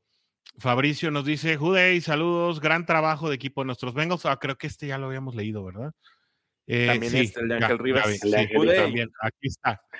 Eh, dice José Luis Díaz, para pensar en playoffs no solo tienen que hacer lo suyo, eh, dependeremos también de lo que dejen de hacer el resto de involucrados, que no son poquitos, sí, pues ya vemos el gráfico y sí, sí está. 6 en 7, 6. Eh, exacto. Eric Lacher nos dice, concuerdo con el amigo José Luis. Sí, sí, sí. Tiene toda la razón. Tiene toda, toda la razón. Carlos Aquino dice, para mí Denver tiene un calendario más fácil, sí, también coincidimos. Lo comentábamos eh, también. Carlos Aquino nos dice, para mí, y es opinión personal, pasarían Bills y Bengals a postemporada. Bills lo está haciendo cada vez mejor y ganar esos partidos como el que ganó el domingo con todo y Berrinche, le viene muy bien, le viene muy bien. Ahora, de los jefes. Claro. Los Bills muy bien. Claro, sí, sí, pues Josh Allen se quedó así, ¿no? ¿De qué me estás haando? Porque eh, se quitaron de encima, ¿no? Ese, y ahora, ese partido contra Vaqueros va a ser una prueba de oro, ¿eh? Para Josh Allen, porque esa defensiva. Va a ser en Búfalo, por cierto. Muy, muy brava. Ajá, exacto. Eric Lasher también nos dice el partido del berrinche, de la risa. Pues sí, ese fue. Eh, Asa nos dice: el más difícil es Cleveland eh, y ahí se jugará el pase playoffs. Es muy probable, es muy probable. Probable, eh, por supuesto. Sí. Me imagino que José Luis está de acuerdo que con sí, pasa playoffs, sí. Playoffs, claro. Eh, Edgar Hernández dice, hola, ¿saben por qué no aplica el criterio head to head en, eh, en contra Colts? Dependiendo de los involucrados. Va a depender en este momento no, ¿no? Ajá. En este momento no, porque implica otros criterios. Si fuera directo, porque hay más. Colts, sí Por eso cuando se metió Denver a la conversación, se empezó a cuando- todo. Sí, todo se Sí. movió. Sí, sí, sí. Sí, y aunque nosotros le ganáramos a, a este desempate a los Colts, los fans de los fanáticos de Houston van a decir por qué si nosotros le ganamos. O sea, es una Claro. serie de combinaciones Sí, tremenda sí, ahí. Sí. Eh, Incluso en el momento. Ajá. Perdón, al final perdón. los criterios de desempate que van a prevalecer eh, cuando existen tantas combinaciones son los partidos ganados en la conferencia.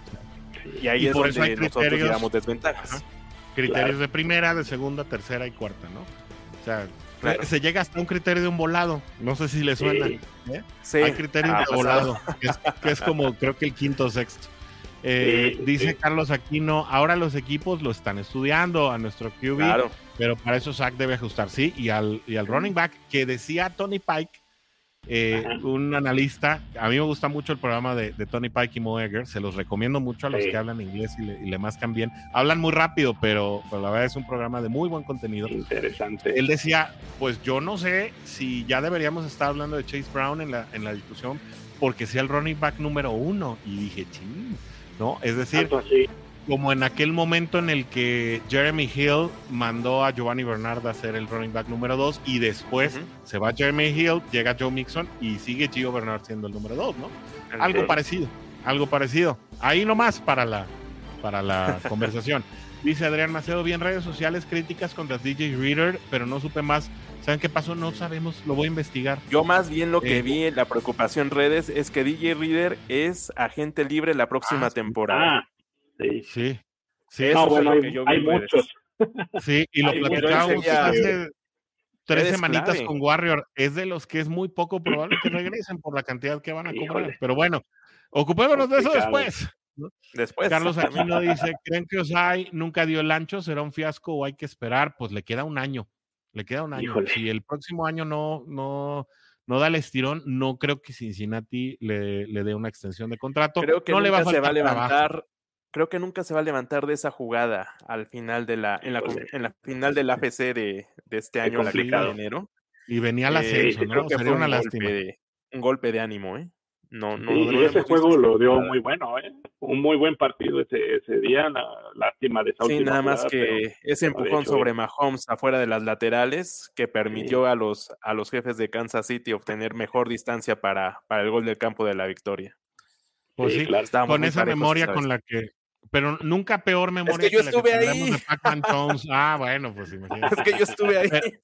Pero nada peor que lo de Pac-Man Jones y. Y, Y Burfict, ¿no? No, sí, No, ese no, no. Ese Eso partido sí lo fue-. Sí, no, no, fue horrible. Eso- Pero bueno, Adrián 2015 Macedo viene a defender a Usai de que tuvo una buena jugada junto a Hendrickson. Y sí, bueno, eh, la, la cosa es que no ha hecho los merecimientos Constancia. para realmente estar peleando, sí, o sea, para estar peleando por ser el relevo generacional, ¿no? Yo creo que ese es, ese es el tema, no que tenga una o dos jugadas por ahí en el, en el encuentro medianamente notorias. Ángel Aguilar dice, yo creo con firmeza que podemos ganar a vikingos. Para nuestra suerte, la epidemia de corebacks lesionados también les llegó a ellos y si su defensiva es peligrosa, eh, su sí, su defensiva es peligrosa, pero nuestra ofensiva está agarrando confianza y pinta para una racha potente. Sí, la verdad es que Claro. se tendría que confirmar esa condición. Nadie dice lo contrario. Creo que, eh, creo que no. Sin embargo, eh, no solamente les cayó, Ángel, la, la, la- la epidemia de lesiones, ¿no? Sino que la verdad, pues a, a Joshua Dobbs, al quien trajeron de Arizona para, para poder, pues, menguar esta situación, pues no les dio y ahora van a tener que ir con Mullins. Y, Funcionó dos y partidos, pero se cayó. sí. Y, pero eso le quitaría la posibilidad de enfrentar a Bengals eh, o de ser el primer mariscal que enfrenta a Bengals eh, como titular en la misma temporada en dos partidos diferentes, ¿no? con dos equipos diferentes. Ah, ya hablábamos cierto, lo de Josh partido Johnson. que fue con Arizona, ¿verdad? Ajá, hablábamos lo de Josh Johnson, ¿no? Que, que también, eh, pero no fue como titular. Con Jets entra como reserva, ¿no? Pero sí. Eh, bueno, y los dos, con, con Jets y con Baltimore, está como reserva, ¿no? Entra a jugar, pero entra como reserva en los dos. El de Eh, Baltimore abre, ¿no? El de Baltimore lo abre. de ¿Abre? titular, ¿No, si ¿no era. Snoop el que abrió ese partido? No, Yo traigo la idea que abrió. Snoop. Si abre Josh No, Johnson, bueno, abre él. Sí, No recuerdo. Pero pues bueno, creo que ya no va a poder ser lo de Joshua Dobbs, ¿no? Parece que ya no va a ser. no, ya no. Ángel Aguilar dice, qué poco categórico de parte de Mahomes el no felicitar. No, bueno, no, oh, pues, no me arranques. Al final del partido se abrazan, quién sabe qué se habrán dicho, pero sí, sí se abrazan ambos. Le dice, me quedé a un receptor de ser competitivo, así le dijo. Así le dijo, wow. Así le dijo, no, no. Dice José Luis Díaz, berrinche de niño que no sabe perder. Yo tengo esa misma opinión. Yo la verdad le perdí mucho Tantos memes que se han generado, me han dado tanta risa ver tantos memes de, lo que según dice, ponen a un bebé como un bebé llorando. Ah, Ahí está en mi perfil. Lo voy a poner público para que todos lo vean. Mucha risa. Ah, sí, es cierto, tú lo pusiste. ya me acordé. Pero bueno, a lo que sigue, compañeros. Eh, pues ahora en el Paycor Stadium, antes conocido como Paul Brown. Este sábado, sábado, recuérdenlo, sábado a las 12 pm, el primer partido de la triple cartelera. Cincinnati se enfrenta a unos vikingos de Minnesota que también están enfrentando sus propios problemas, mi querido Oscar. Eh, van con este uniforme completamente negro. Como negro. Y, exacto, y tú traes datos históricos de este partido. Sí, es, amigo, pues como cada serie ¿no? que nos toca enfrentar, pues, hablamos de la historia de estos enfrentamientos.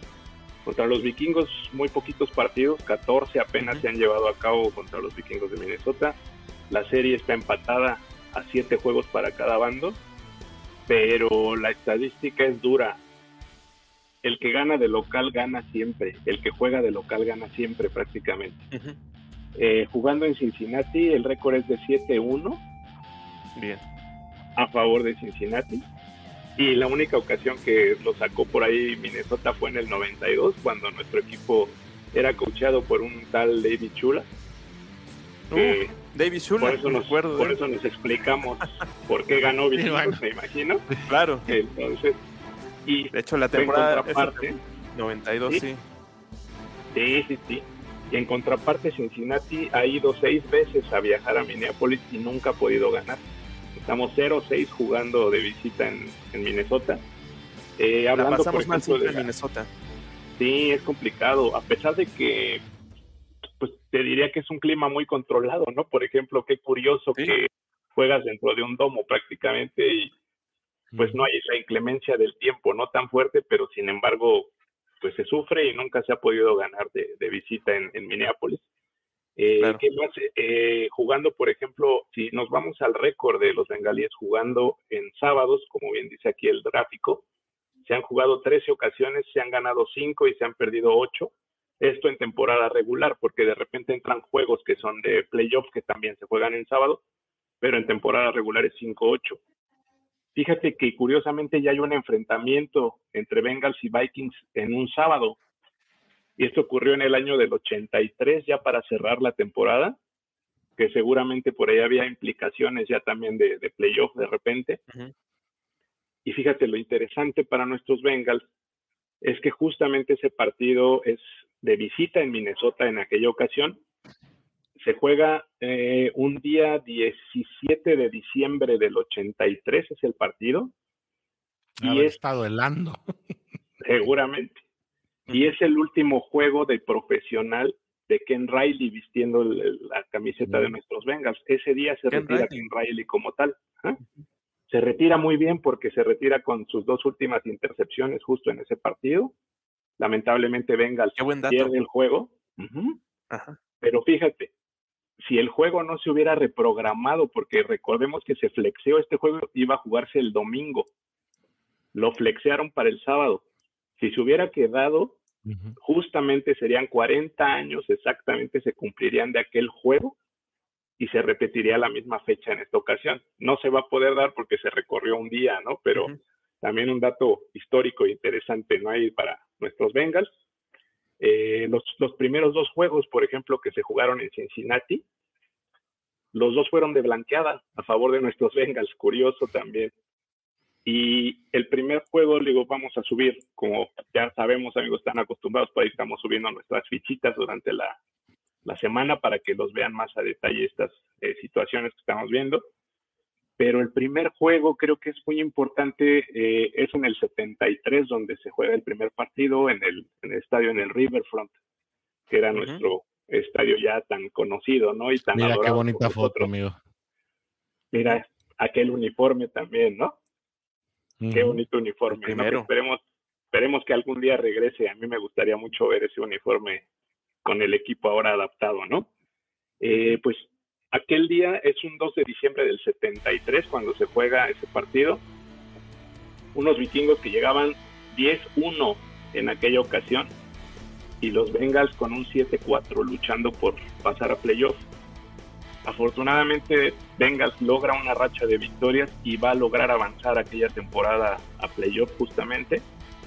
Pero ese día pues el equipo de Bengals consigue blanquear 27-0 a los Vikings que traían un ataque muy potente con el bien recordado Frank Tarkenton, que era su, su coreback. Y, fíjate este dato, tenía 162 partidos sin quedar en cero el equipo de Minnesota y los, los Bengals lo logran en aquella ocasión. Desde el 62 que no los dejaban en cero y los Bengals lo, lo consiguen. Y pues después los Vikings lograrían recuperarse Bengals pierde después en playoff con, con Miami en aquella ocasión. Y al final de la temporada se encuentra Miami contra Minnesota en el Super Bowl número 8 y ganan los Miami Dolphins en aquella ocasión. Y pues el, último juego que yo creo que lo recuerdan ustedes muy bien. Arranca la temporada del 2021 en casa recibiendo a los Vikings en aquella ocasión. Sí, sí, sí. Oscar, ¿me dejas platicar una anécdota? Sí, claro que sí. Estábamos en, el, en, el, grupo de WhatsApp de Bengals México y en ese tiempo tenía por costumbre Tulio preguntar eh, el pronóstico, ¿no? Ok. Y yo, y yo en aquella ocasión dije 27-24 con gol de McPherson. Tal cual. Ahí está, ahí está el chat, ¿no? La no, está el histórico del chat. ¿no? La bola de cristal, tal cual, ¿no? Sí, esa, eh, durante dos semanas me dijeron Orson Vidente. Ya después seguí con mis pronósticos de siempre, totalmente errados. Y pues, Oye, pero, Qué, buena, qué buena anécdota, ¿eh? Fíjate, el, atinarle tal cual a un marcador y el jugador que decide el partido, órale. Es difícil. amigo, y fue en tiempo extra. y en tiempo extra, sí. Sí, justamente la, la historia la, la traemos ya completa, pero muy rápido, ¿no? Importante porque regresaba Joe Burrow después de aquella lesión de rodilla, su primer juego, el primer juego ya con la mancuerna de llamar Chase, justamente es ese partido, su primer pase de anotación, una bomba de 50 yardas de Burrow. Un bombazo antes de terminar el segundo cuarto. Exactamente.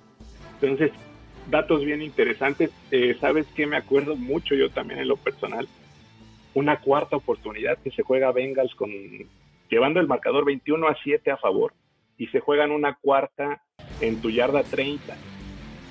Se falla y de ahí se viene para arriba Vikings y es cuando empieza toda esta situación y le das la oportunidad de empatar el partido, ¿no? Eh, lamentablemente, pero después viene la contraparte en tiempo extra, un, tiempo extra largo, no sé si se acuerdan que ninguno de los dos podía llegar, y al final se decide también en una cuarta.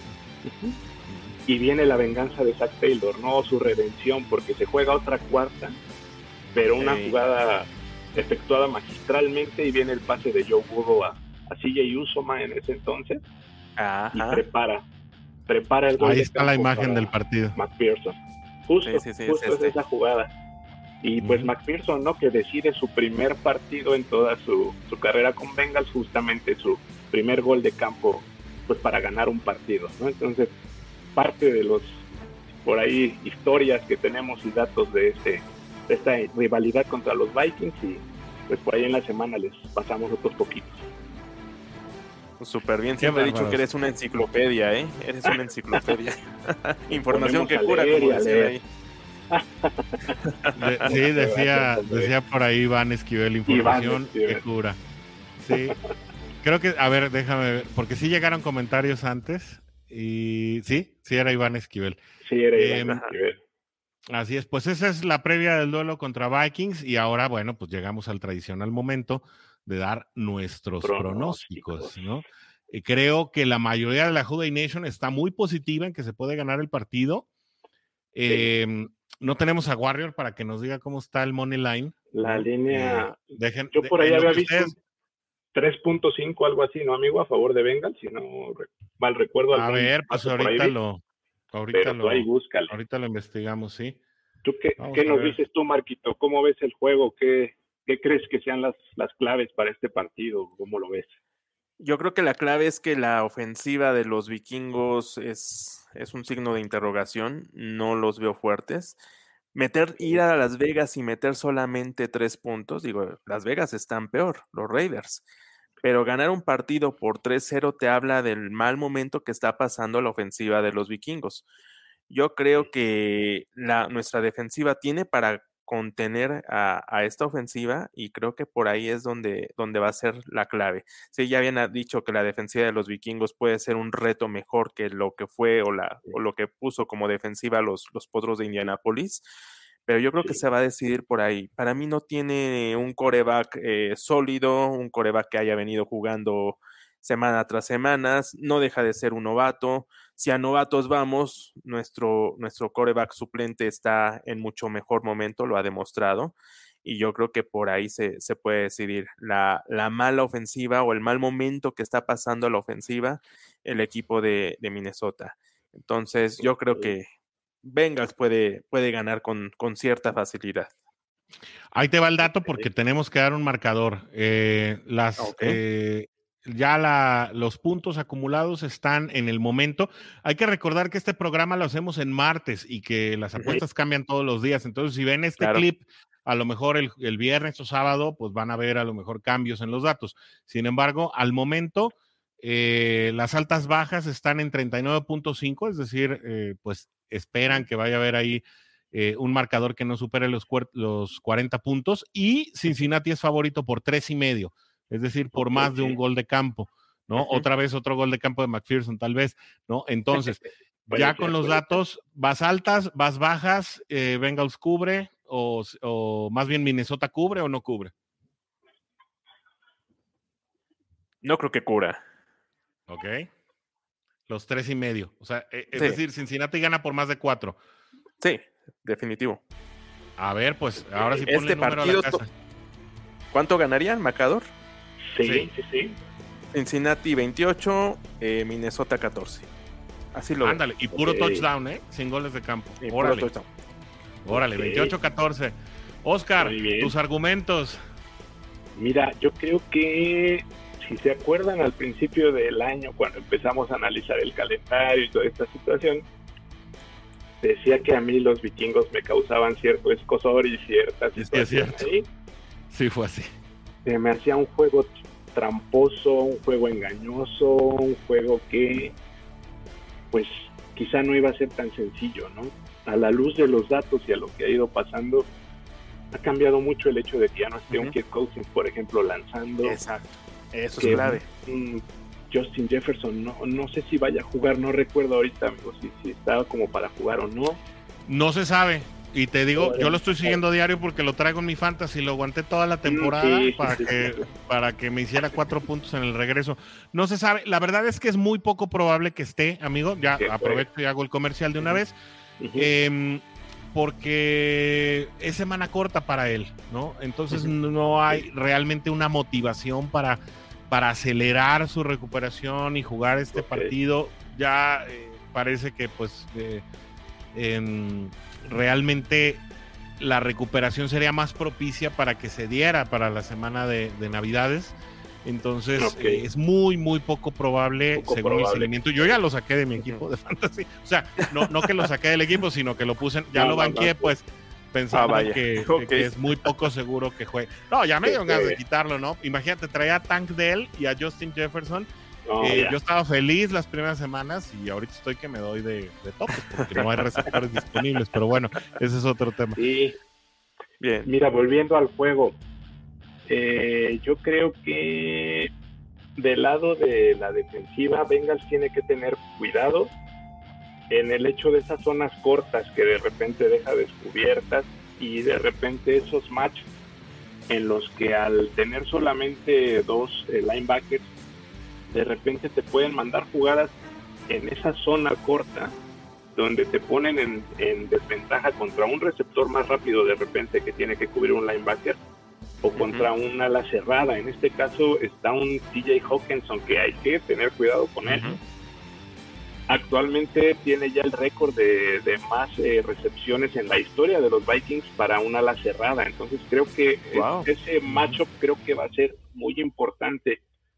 Eh, por tierra. ¿Qué va a ser con Logan Wilson, eh? Con Logan Wilson. Esta ocasión vimos un pase que le pega en el casco, ¿no? Afortunadamente alcanza a cubrir bien eh, Wilson, porque intentaron quemarlo en la zona de anotación, pero pues afortunadamente no se logra, ¿no? El ataque terrestre, pues ver qué pasa por ahí con eh, quién está Alexander Madison, ah, Alexander, Madison. no es el que está por ahí. Eh, los receptores. Jordan Addison es el pues, receptor. Addison es el que te decía. Él es el es como el más peligroso, siento yo, que queda después de un Justin Jefferson. Después de Jefferson. Habría que tener cuidado con él. Eh, del lado de la ofensiva, hay que tener cuidado porque la defensiva de de Vikings quizá no tiene tampoco los números pues más impresionantes, pero Brian Flores es un coach capaz, ¿no? Y creo que puede plantearse de repente pues situaciones complicadas. Y Daniel Hunter está teniendo un temporadón. Daniel, Hunter, Contra, contra Orlando Brown va a ser un duelazo, ¿eh? Ese creo que va a ser muy buen, muy buen duelo. Eh, no olvidar que también está por ahí este chico, se me fue su nombre, Ivan Pace, Tuvo por ahí un par de, la Universidad de Cincinnati que nos gustaba para que fuera un rookie free agent. Por ahí lo habíamos escauteado por ahí, ¿verdad? Sí. Y tuvo un gran juego contra, contra Las Vegas. El dato también que, que, dimos, ¿no? E-, ese 3-0 que le gusta mucho a los vikingos, ¿no? Porque se los mencionaba que el primer 3-0 de la historia, ya después de la fusión de las ligas, es un Vikingos 3 contra Packer 0 en el 71. Entonces, pues, el primero y el último hasta el momento que se ha dado con ese marcador, ¿no? Eh, entonces, yo creo que sigue siendo un juego ciertamente engañoso, pero ya no tengo tantas reservas como las tenía en un principio de la temporada. Claro. Y el argumento ha cambiado, Bengals está jugando bien. Exacto. Browning lo está haciendo bastante bien. Habrá que tener cuidado con lo que comentamos nosotros y lo que comentaron nuestros amigos, ¿no? El hecho de que ya te están escauteando más, obviamente, los, los rivales, entonces van a plantear otras situaciones, entonces habrá que estar atentos, pero yo confío en que también se, se gane el partido, se gana en casa y se gana con una buena diferencia yo también. Eh, yo lo doy un poco más cerrado que, que el amigo Marco, pero yo doy un 27-17 para nuestros Vengas. 27-17. Bueno, eh, Minnesota es un equipo que te compite al nivel que tú compitas. Eh, un lunes por la noche, San Francisco jugó eh, de manera arrolladora y de manera también arrolladora en, la segunda mitad. Minnesota hizo un regreso espectacular em, en, un partido que no, no recuerdo cómo terminó, pero fue un partidazo de Jordan Addison, de hecho, em, en el que, bueno, pues surgió precisamente tras la lesión de Justin Jefferson y que a pesar de que gane o pierda sus partidos, lo hace de manera muy cerrada y no espero que con Cincinnati sea la excepción. Eh, los duelos que apuntaste, Oscar, a mí también me gustan mucho. Eh, Daniel Hunter creo que va a ser la, principal amenaza en contra de Jack Browning de manera directa. Eh, será muy importante lo que Orlando Brown pueda hacer delante, de, delante de un jugador de esta categoría. ¿No? No debemos olvidar que pues incluso dejaron ir a Darius Smith, ¿no? Que ahora, bueno, pues lo tenemos en la división en Cleveland precisamente, exactamente, eh, pues por el, por la calidad de equipo que tenía, ¿no? A, McConnell, de, perdón, a O'Connell no le ha temblado la mano para dejar salir jugadores de la categoría de Dalvin Cook, eh, de la categoría de Smith, es decir, se ha deshecho de muchos jugadores en pro de hacer su propio equipo y está en vías de hacerlo y va muy adelantado. Creo que Minnesota es un equipo que va adelantado al, momento que debería llevar eh, con un coach de, primer año, ¿no? No, de segundo año, perdón. De manera que si Cincinnati puede una vez más eh, lograr un juego terrestre efectivo, podrá abrir a una ofensiva, enviar al perímetro ligeramente hacia atrás y entonces aprovechar situaciones de checkdowns y de pases pantallas que eventualmente eh, puedan aprovecharse con explosividad porque la defensa de Minnesota llega muy rápido a la asignatura, es decir, no, no, no, no te le vas a escapar eh, como, como Divo Samuel se fue todo el domingo pasado, ¿no? Eh, de manera que tienes que ser efectivo y rápido, y creo que mucho de ello va a consistir en lo que puedas hacer con tus corredores, otra vez con la doble amenaza de Chase Brown y, Joe Mixon. claro, obviamente habrá algunos pases detrás de los backers, tendrá que ser muy cuidadoso Jake Browning eh, en ser preciso. No veo pases muy largos para, llamar Chase en este caso, por las coberturas que normalmente ensaya Minnesota. Eh, y bueno, pues por el lado, por el lado defensivo, pues lo que ya dijimos, ¿no? Creo que Em, la principal amenaza o el duelo más interesante será ver a un Logan Wilson que sabemos que sabe ser la de profundo, es decir, que sabe marcar personal, a un Hawkinson que no solamente es rápido, sino que es fuerte y muy efectivo, sabe ir muy bien por arriba. Eh, Logan Wilson es más de, es, más de, de, encontrarse el balón por su buen posicionamiento, no tanto de ir detrás de un jugador.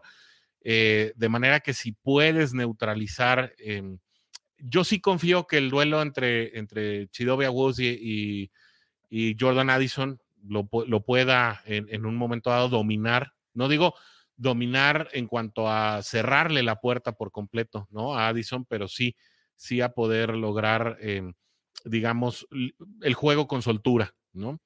Em, y, bueno, pues eh, dicho todo esto, si también a Alexander Madison se le logra contener para que tenga una, una tarde discreta y esto va a depender de DJ Reader y BJ Hill. Cincinnati se puede llevar una victoria, insisto, que creo que será apretada y yo le doy un 23-21. Yo creo que Minnesota sí cubre la línea, eh, que se nos va a estar saliendo el corazón al final. Sí, eh, y otra vez con un gol de campo ya en los linderos del final del partido. Creo que Ivan McPherson nos hace la buena otra vez ahí en Cincinnati. Ese es, ese es mi pronóstico. Dos puntos, 23, 21. Últimos comentarios para despedirnos porque ya nos va a caer la guillotina. Y eh, pues obviamente nos tenemos que despedir, ¿sí? Em, a ver, me voy rapidísimo. Dice eh, Eduardo Ramírez que va a ser un 21-14, me imagino favor Bengals, em, aunque el número de local se pone al final, pero bueno. Eh, Eduardo Rojo dice las armas ofensivas de Bengals son explosivas con algunas que saquen en la defensa. Tengo confianza, mucha confianza, ganaremos, dice Eduardo Rojo, ojalá. Adrián Macedo dice, nunca podremos olvidar que dejamos fuera a vikingos en una temporada con un gol de campo de Doug Pelfrey. Hasta lágrimas. y, y, por eso recordamos con, con, con, gusto a Doug Pelfrey, ¿eh? Eh es, de, es de las pocas memorias positivas que dejó acá en Cincinnati. No digo que la única, de las pocas. José Luis dice, ese combo es simplemente hermoso y creo que podemos ganar por 14 puntos. Se refiere al uniforme. dije, 28-14. Así es. Eduardo Rojo dices que las sábanas, toda la historia. Pues sí, ¿qué querías? Carcacha y se les retacha. Eh, Adrián Macedo dice: va a jugar Jefferson. Es muy poco probable, lo que decíamos, Adrián. Dice Martín Casados, 24, 7 ganan los Bengals. Eh, 21 puntos de Robert diferencia. Wilson está jugando bien, wow. Pues ojalá hazme la buena, de verdad. Ojalá, ojalá. soltura. Mira, aquí anda Vicente Raciel y Zárraga. Vicente. Saludos, Qué bueno que andas por acá. Eh, aquí nada ¿eh? más les dejo el dato. Si Vikings pierde el sábado, llegará a récord de 104-104 contra equipos de la AFC en la temporada 104 del NFL. ¿Eh? No, hombre, es un de los números, ¿eh? Número. A números se pinta solo, mi buen Vicente. Saludos, amigas. Muy bien, ¿eh? Un abrazo, Chente. Y último comentario de hoy, dice José Luis Díaz, mil gracias como siempre, panel, y aquí estaremos el próximo martes, espero, con los comentarios del triunfo de este sábado, porque aquí somos Bengals de verdad, así que sí, eh, así que no se olviden todos de dejarnos por ahí un corazoncito, su like, eh, suscribirse a este canal si es la primera vez que nos sintonizan. Estamos muy contentos de tener tanta participación de eh, pues toda la afición de los Bengals, porque este programa lo construimos entre todos los aficionados y lo hacemos con mucho cariño y sobre todo con mucho respeto para la gente que nos regala su tiempo. Claro, claro, por eh, supuesto. Querido Marco, un placer tenerte ahora sí en la totalidad de este programa. quedas invitadísimo para repetir, para repetir cuando tú quieras. Claro que Por supuesto. No, gracias. Para mí siempre, como te digo, va a ser, va a ser un honor siempre estar aquí. A veces por problemas de, de trabajo, de otras actividades, me había, había estado ausente, pero digo, casualmente hoy estábamos. Perfecto, llegó tu mensaje, dije, pues hoy es cuando. Hoy es cuando. Hoy es cuando. No, no dejemos pasar más vueltas al asunto. No, si se puede hacer hoy, pues hoy. Y Oye, además presumir ese jersey, qué bárbaro. Sí, no, este es, es, que este uniforme en especial fue el que, el que me cautivó siempre. Fíjate que estabas diciendo que a ver si regresa ese, ese el uniforme donde dice Bengals en el casco. Yo estoy enamorado del casco que tiene las rayas de, del tigre. yo creo que desde ahí me, me hice Bengal. Y este fue el primer uniforme, el primer uniforme que, que, me gustó. Por eso me encanta este, este jersey. El de las rayas. El de la raya, exactamente. Digo, a lo mejor algún día, a lo mejor algún día regresan, este, aunque les ha dado mucho, mucha buena suerte y, muy bonito el uniforme blanco, ¿no? Como uniforme alternativo. Entonces, no sé si, si más adelante vayan a sacar este uniforme, pero digo, a lo mejor algún día se, se presta. A José Luis no le gusta, le mando un abrazo a José Luis, pero a él no le gusta el tigre blanco, sí, no, no. Eh, pues dice que parecen cebras. Pero bueno, yo vengo de cebra. nos vamos, Oscarito. Vámonos, amigos. Muchas gracias. Les dejo los últimos datitos ya nada, muy rapidísimo para que los tengan en cuenta. Acuérdense. Joe Mixon, dos touchdowns más y llega a 49 y se queda como el segundo lugar histórico ya en, en total de la, de la carrera, muy atrás todavía de Pete Johnson, ¿no? Que tiene 64. Tyler Boyd le faltan cinco recepciones para alcanzar a TJ Husmanzada en, y rebasarlo ya en el cuarto lugar. Exacto. Sí. Hendrickson, lo que platicábamos, pues ya está a media captura de, su récord ya histórico personal y de la franquicia. Entonces hay que seguirlo, su racha de ocho consecutivas con, con un sack. Y no olvidarse de Jamar Chase, ¿no? Que ya llegó a 89 recepciones, que es el máximo histórico ya personal en, su carrera y ver qué puede hacer, ¿no? Recordar que el récord histórico es de otra vez de TJ Hushmanzada con 112 recepciones en una temporada y eso fue en el 2007 y el segundo lugar es Carl Pickens que hizo 100 en 1996. vamos a ver vamos a ver si Chase alcanza alguno de estos récords, ¿no? Esperemos que lo logre. Y pues vámonos amigos, un placer como siempre estar aquí con ustedes Gracias, Marco, que te pudiste dar aquí la escapada, ¿no? Que un gustazo volver por la invitación. Aquí. Gracias por la invitación. Ya sabes que aquí las puertas están abiertas. Eh, Ojalá gracias te tengamos más seguido. Sí, gracias, amigos. gracias. mi querido, mi querido Orson, muchísimas gracias. Un abrazo a los dos. Pues por allá saludos a Pierre, al buen Warrior, al querido Alex, ahí con los gráficos que siempre nos ayuda también. Y pues por supuesto a toda la Juday Nation, ¿no? Que tengan bonita noche, cuídense mucho y nos vemos el martes entrante por aquí. Gracias. Así es. Así es, nos saludamos el próximo martes puntualitos, ya saben, con mucho respeto aquí a las 7 de la tarde. La próxima vez que tengamos la oportunidad de decirnos Jude. Gracias por acompañarnos en el programa de hoy. No olvides sintonizarnos el próximo martes a las 7 de la tarde.